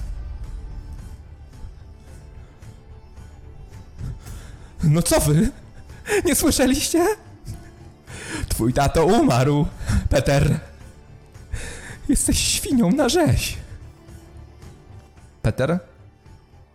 Karl nie dowierzał w ogóle, że po tym, co przeczytał, ktoś jeszcze ma wątpliwości co do Gaudentego. Bonifacy stoi jak wryty. Kiedy ty wstajesz... Zabijcie go. Zabijcie Karla. Podłożył mi to. Peter, co robisz? Jesteś przy Karlu. Chciałbym rzucić się na niego, ale może on się może przestraszy i chciałbym w pierwszej kolejności złapać po prostu za te pisma i je całe potargać. Mhm. Zębami, mackami, obojętnie. Dobrze, po prostu to jest walki wręcz, plus 20. Minus 3. Mhm. Podchodzisz, bierzesz zamach. W tym momencie Karl odbija się nogami do tyłu. On siedział. To 20 do minus 1. Dobra. Aha, okej. Okay. Jeśli minus 1 to ma znaczenie, przepraszam. Okej, okay. Podchodzisz. On, widząc tylko twoje macki, jedna z nich cały czas krwawi, robi kilka kroków do tyłu, krzesło się przewraca. Ty w tym momencie, bach, łapiesz tymi mackami. Ten list, w zasadzie gdy go dotknąłeś go, on już się staje cały mokry, więc po prostu rozrywasz go bez żadnych problemów. Theo? Teobald się kieruje w stronę tamtej awantury, delikatnie klnąc pod nosem. Kurwa, dam radę. Gaudenty obraca się jak wystraszony, kiedy tam idziesz. Od razu zerka za ciebie. Jesteś tu sam?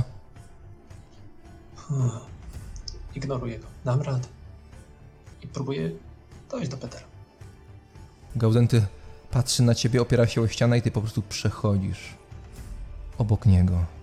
Dobrze, robimy test, jak bardzo posłuszny jest Bonifacy. Bonifacy jest bardzo lojalny. Przeciwstawienie się przeorowi jest dla niego wielką rzeczą. Robię mu test woli.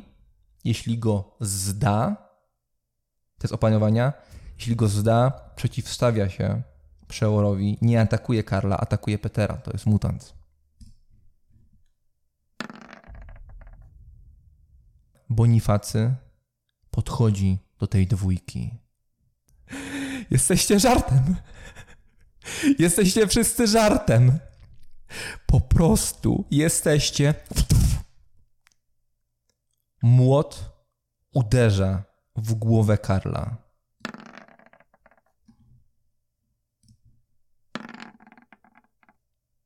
Uderzenie było bardzo, ale to bardzo niepewne. Dostał po prostu z zaskoczenia, uderzył o ścianę, uderzył o biblioteczkę, przesunął się, kilka ksiąg pospadało, jeden obraz na ścianie przekrzywił się. Moim własnym młotem! Bonifacy! Zobacz! Kto tu? Bonifacy staje przed Karlem, drży cały, patrzy na ciebie. Gaudenty, chodź! Ja nie wiem, nic nie wiem. Theo, wchodzisz do pomieszczenia. Mhm. Co robisz? Ewentualnie Peter. Czy coś robisz? Widzisz Theo, który przychodzi. Dobra. To się musi rozstrzygnąć. Łapię całymi rękami Karla. Próbuję go oplość. Zrzućcie wszystko na mnie. Bij! Peter wyciąga swe macki. Bonifacy wznosi młot. Theo, stoisz za nimi. Co robisz?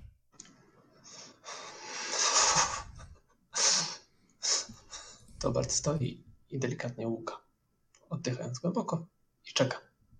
Mhm. Biorąc pod uwagę, że Karl już się tylko broni, jest was dwóch, on jest w rogu skulony. Z każdym kolejnym ciosem przyklęka coraz bardziej. Podłoga robi się coraz bardziej czerwona. Oplatasz jego głowę, Peter. I co próbujesz zrobić? Chcę to zrobić, żeby Bonifacy nie miał tego na sumieniu. Jeżeli on już jest taki, to po prostu staram się go skręcić mu kark, nie wiem, w jakikolwiek sposób po prostu go zabić, udusić, cokolwiek. Mhm. Oplatasz go tymi mackami, przekrzywiasz głowę. W pewnym momencie poczułeś coś miękkiego. Twoja macka, jej końcówka trafia na oko. Czujesz, że tam możesz wbić. Być może się od tego przy okazji pożygam, ale robię to po prostu. No, staram się wbić mackę najgłębiej w jego czaszkę, jak się da. O dziwo, nie czujesz nic. Oko Karla, tego paskudnego szlachciura, pęka, białko spływa po policzku, zakrywając łzy, które były tam wcześniej. Bonifacy uderza raz za razem z taką siłą na samym końcu, jakby próbował wręcz je wyżyć, że ciało Karla uderza lekko o tę biblioteczkę. Ta biblioteczka się przekrzywia, te księgi padają tam jeszcze w rogu na niego, kiedy ty go trzymasz i wbijasz mu te macki we wszystko, co się da. Zupełnie tak, jak tobie robił Haugwitz.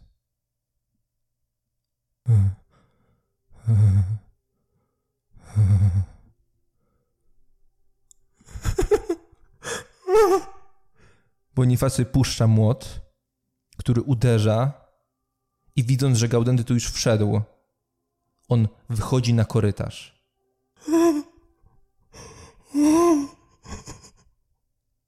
Gaudenty patruje się w tę scenerię.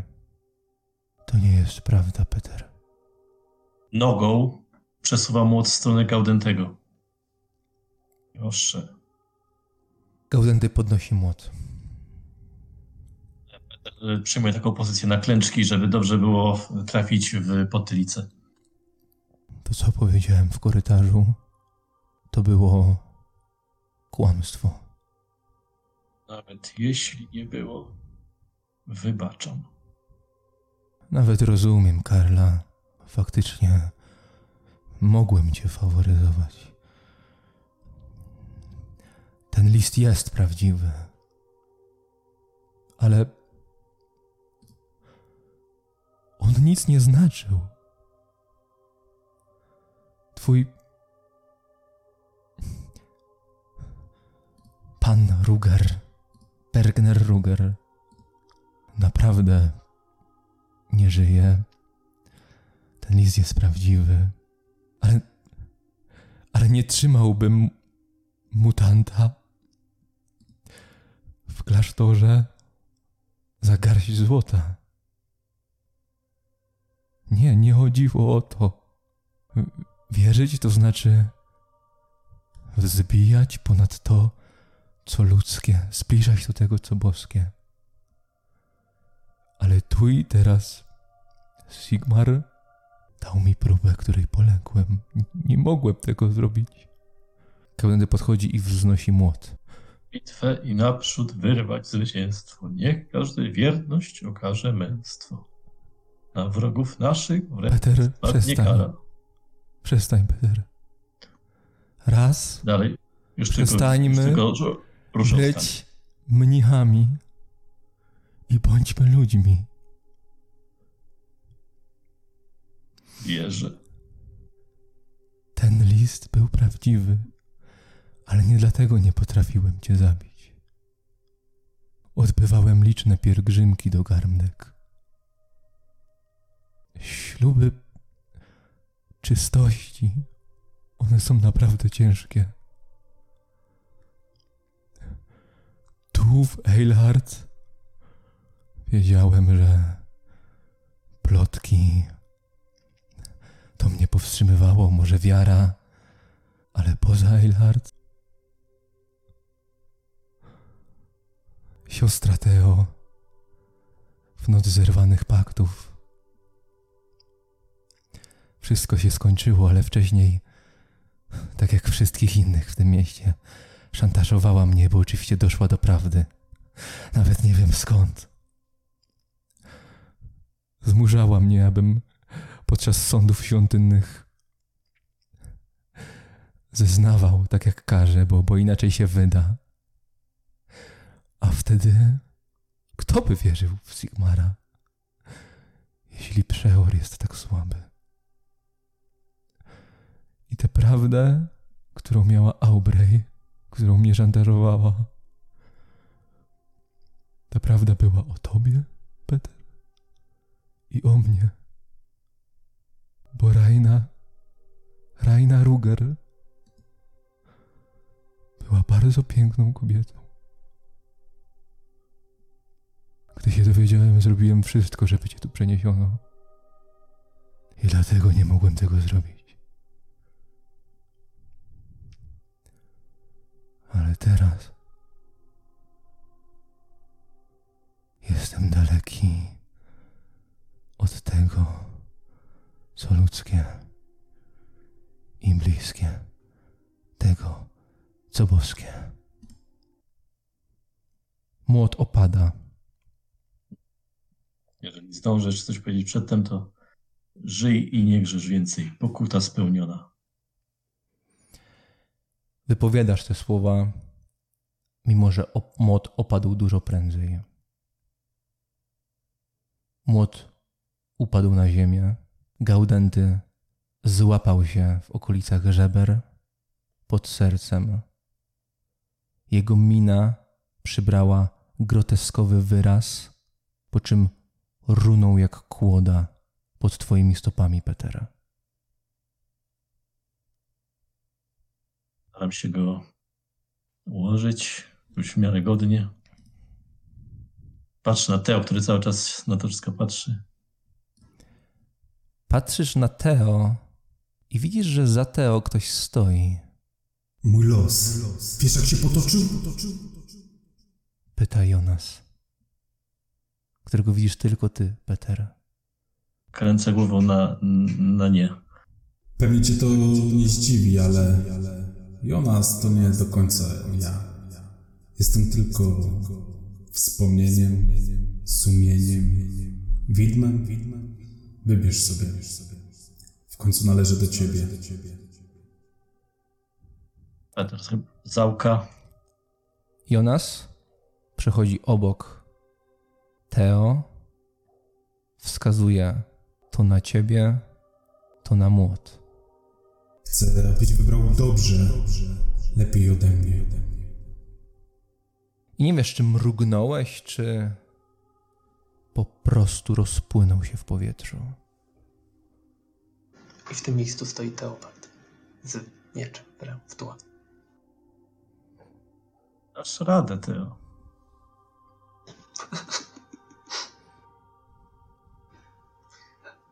To Bart klęka przy Peterze.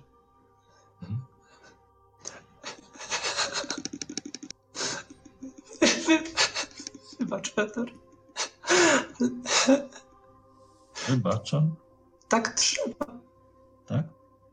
Tak trzeba. Ustawiam się tak, jak jest ustawiany człowiek do ścięcia mieczem. Czyli lekko pochylony do przodu na klęczkach. Ja nie umiem takich rzeczy.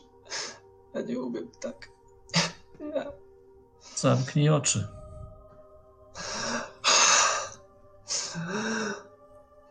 Nie śpiesz się, przyłóż. Mi też zależy, żeby to się szybko skończyło. I Theobald drżącą ręką próbuje objąć Petera, żeby go przytulić jedną dłonią. Po czym delikatnie zaczyna unosić drugą dłoń w stronę jego klatki piersiowej, w tą, którą trzyma miecz. Dam radę. Wybacz, Peter. Tak trzeba, kurwa, tak trzeba. I wykonuje szybkie pchnięcie, próbując przebić klatkę piersiową płuca, serce. Wykonaj test siły, Teobaldzie. -1.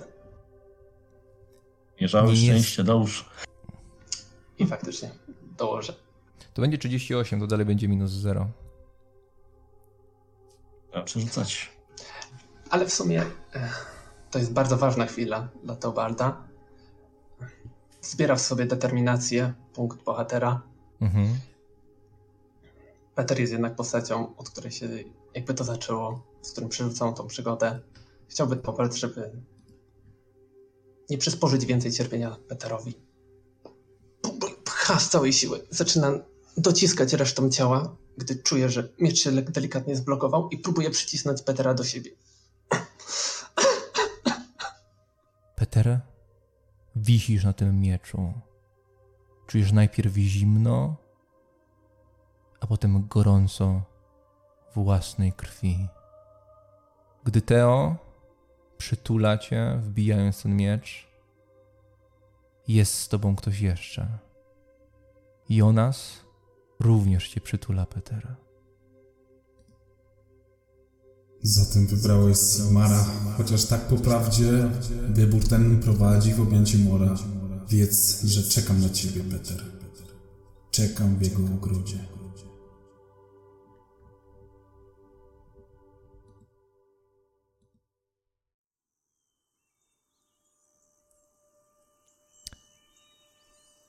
Theo, wleczesz się za Wigmarem.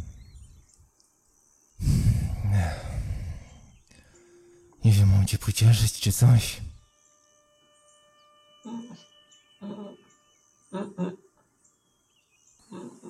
Nie. Nie. Ludzie i ich relacje. Ten świat tutaj jest dużo prostszy. Ty bardziej w tych miastowych, co? Tak, tak. Daleko jeszcze? Nie. Inge Haugwitz stoi pośród drzew. Chodziła, wpatrując się pod siebie, uderzając butami o przewrócone gałęzie, ewidentnie się nudząc. Chwilę później jej wzrok się podnosi i rozwiera oczy, nie dowierzając. Ludzkich relacji ciąg dalszy, mówi Wigmar, kiedy Inga zaczyna po prostu biec w swoją stronę. Teobald też rusza, zaczyna biec. Gdy biegnie w swoją stronę, wręcz nie dowierzasz, że to ona, ale patrzysz na jej oczy w tym blasku. Na jeden moment jest wesoła i tę jej radość udało się wtedy zobaczyć tylko tam, na farmie z Dorfmanów, kiedy razem z Peterem się nią zajmowaliście. Zderzacie się w uścisku, nawet nie zauważyłeś kiedy, po prostu masz ją w swoich ramionach, czujesz jej zapach, głaszczesz jej włosy. Theo, to niemożliwe. Inguś, siostrzyczko. Inguś. Zbierajcie się. Przed nami długa droga. Theo. Głos Inga na ucho. Tak. On ma plany. Słyszałem. Siostrzyczko. Myślę, że dobry plan. Mój tata miał plany. Były złe. Mój tata wierzył w potwory. Ci awanturnicy wierzyli w Sigmara. I też mieli plan. I też robili złe rzeczy. A to kolejny człowiek z planem chce mieć własne.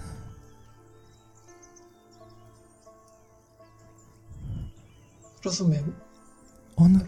On przejął ptaszki, ale na chwilę zaskoczona byłam. Jestem silniejsza. I ja nie chcę w nic wierzyć. Nie chcę mieć czyichś planów. Pomożesz mi? Kochana, zawsze możesz na mnie liczyć.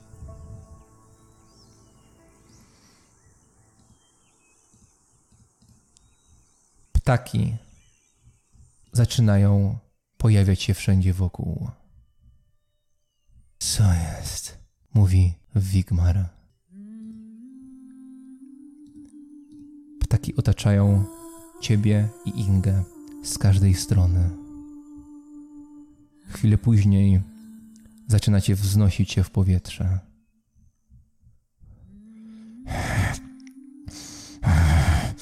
Nie wkurwiaj się mnie.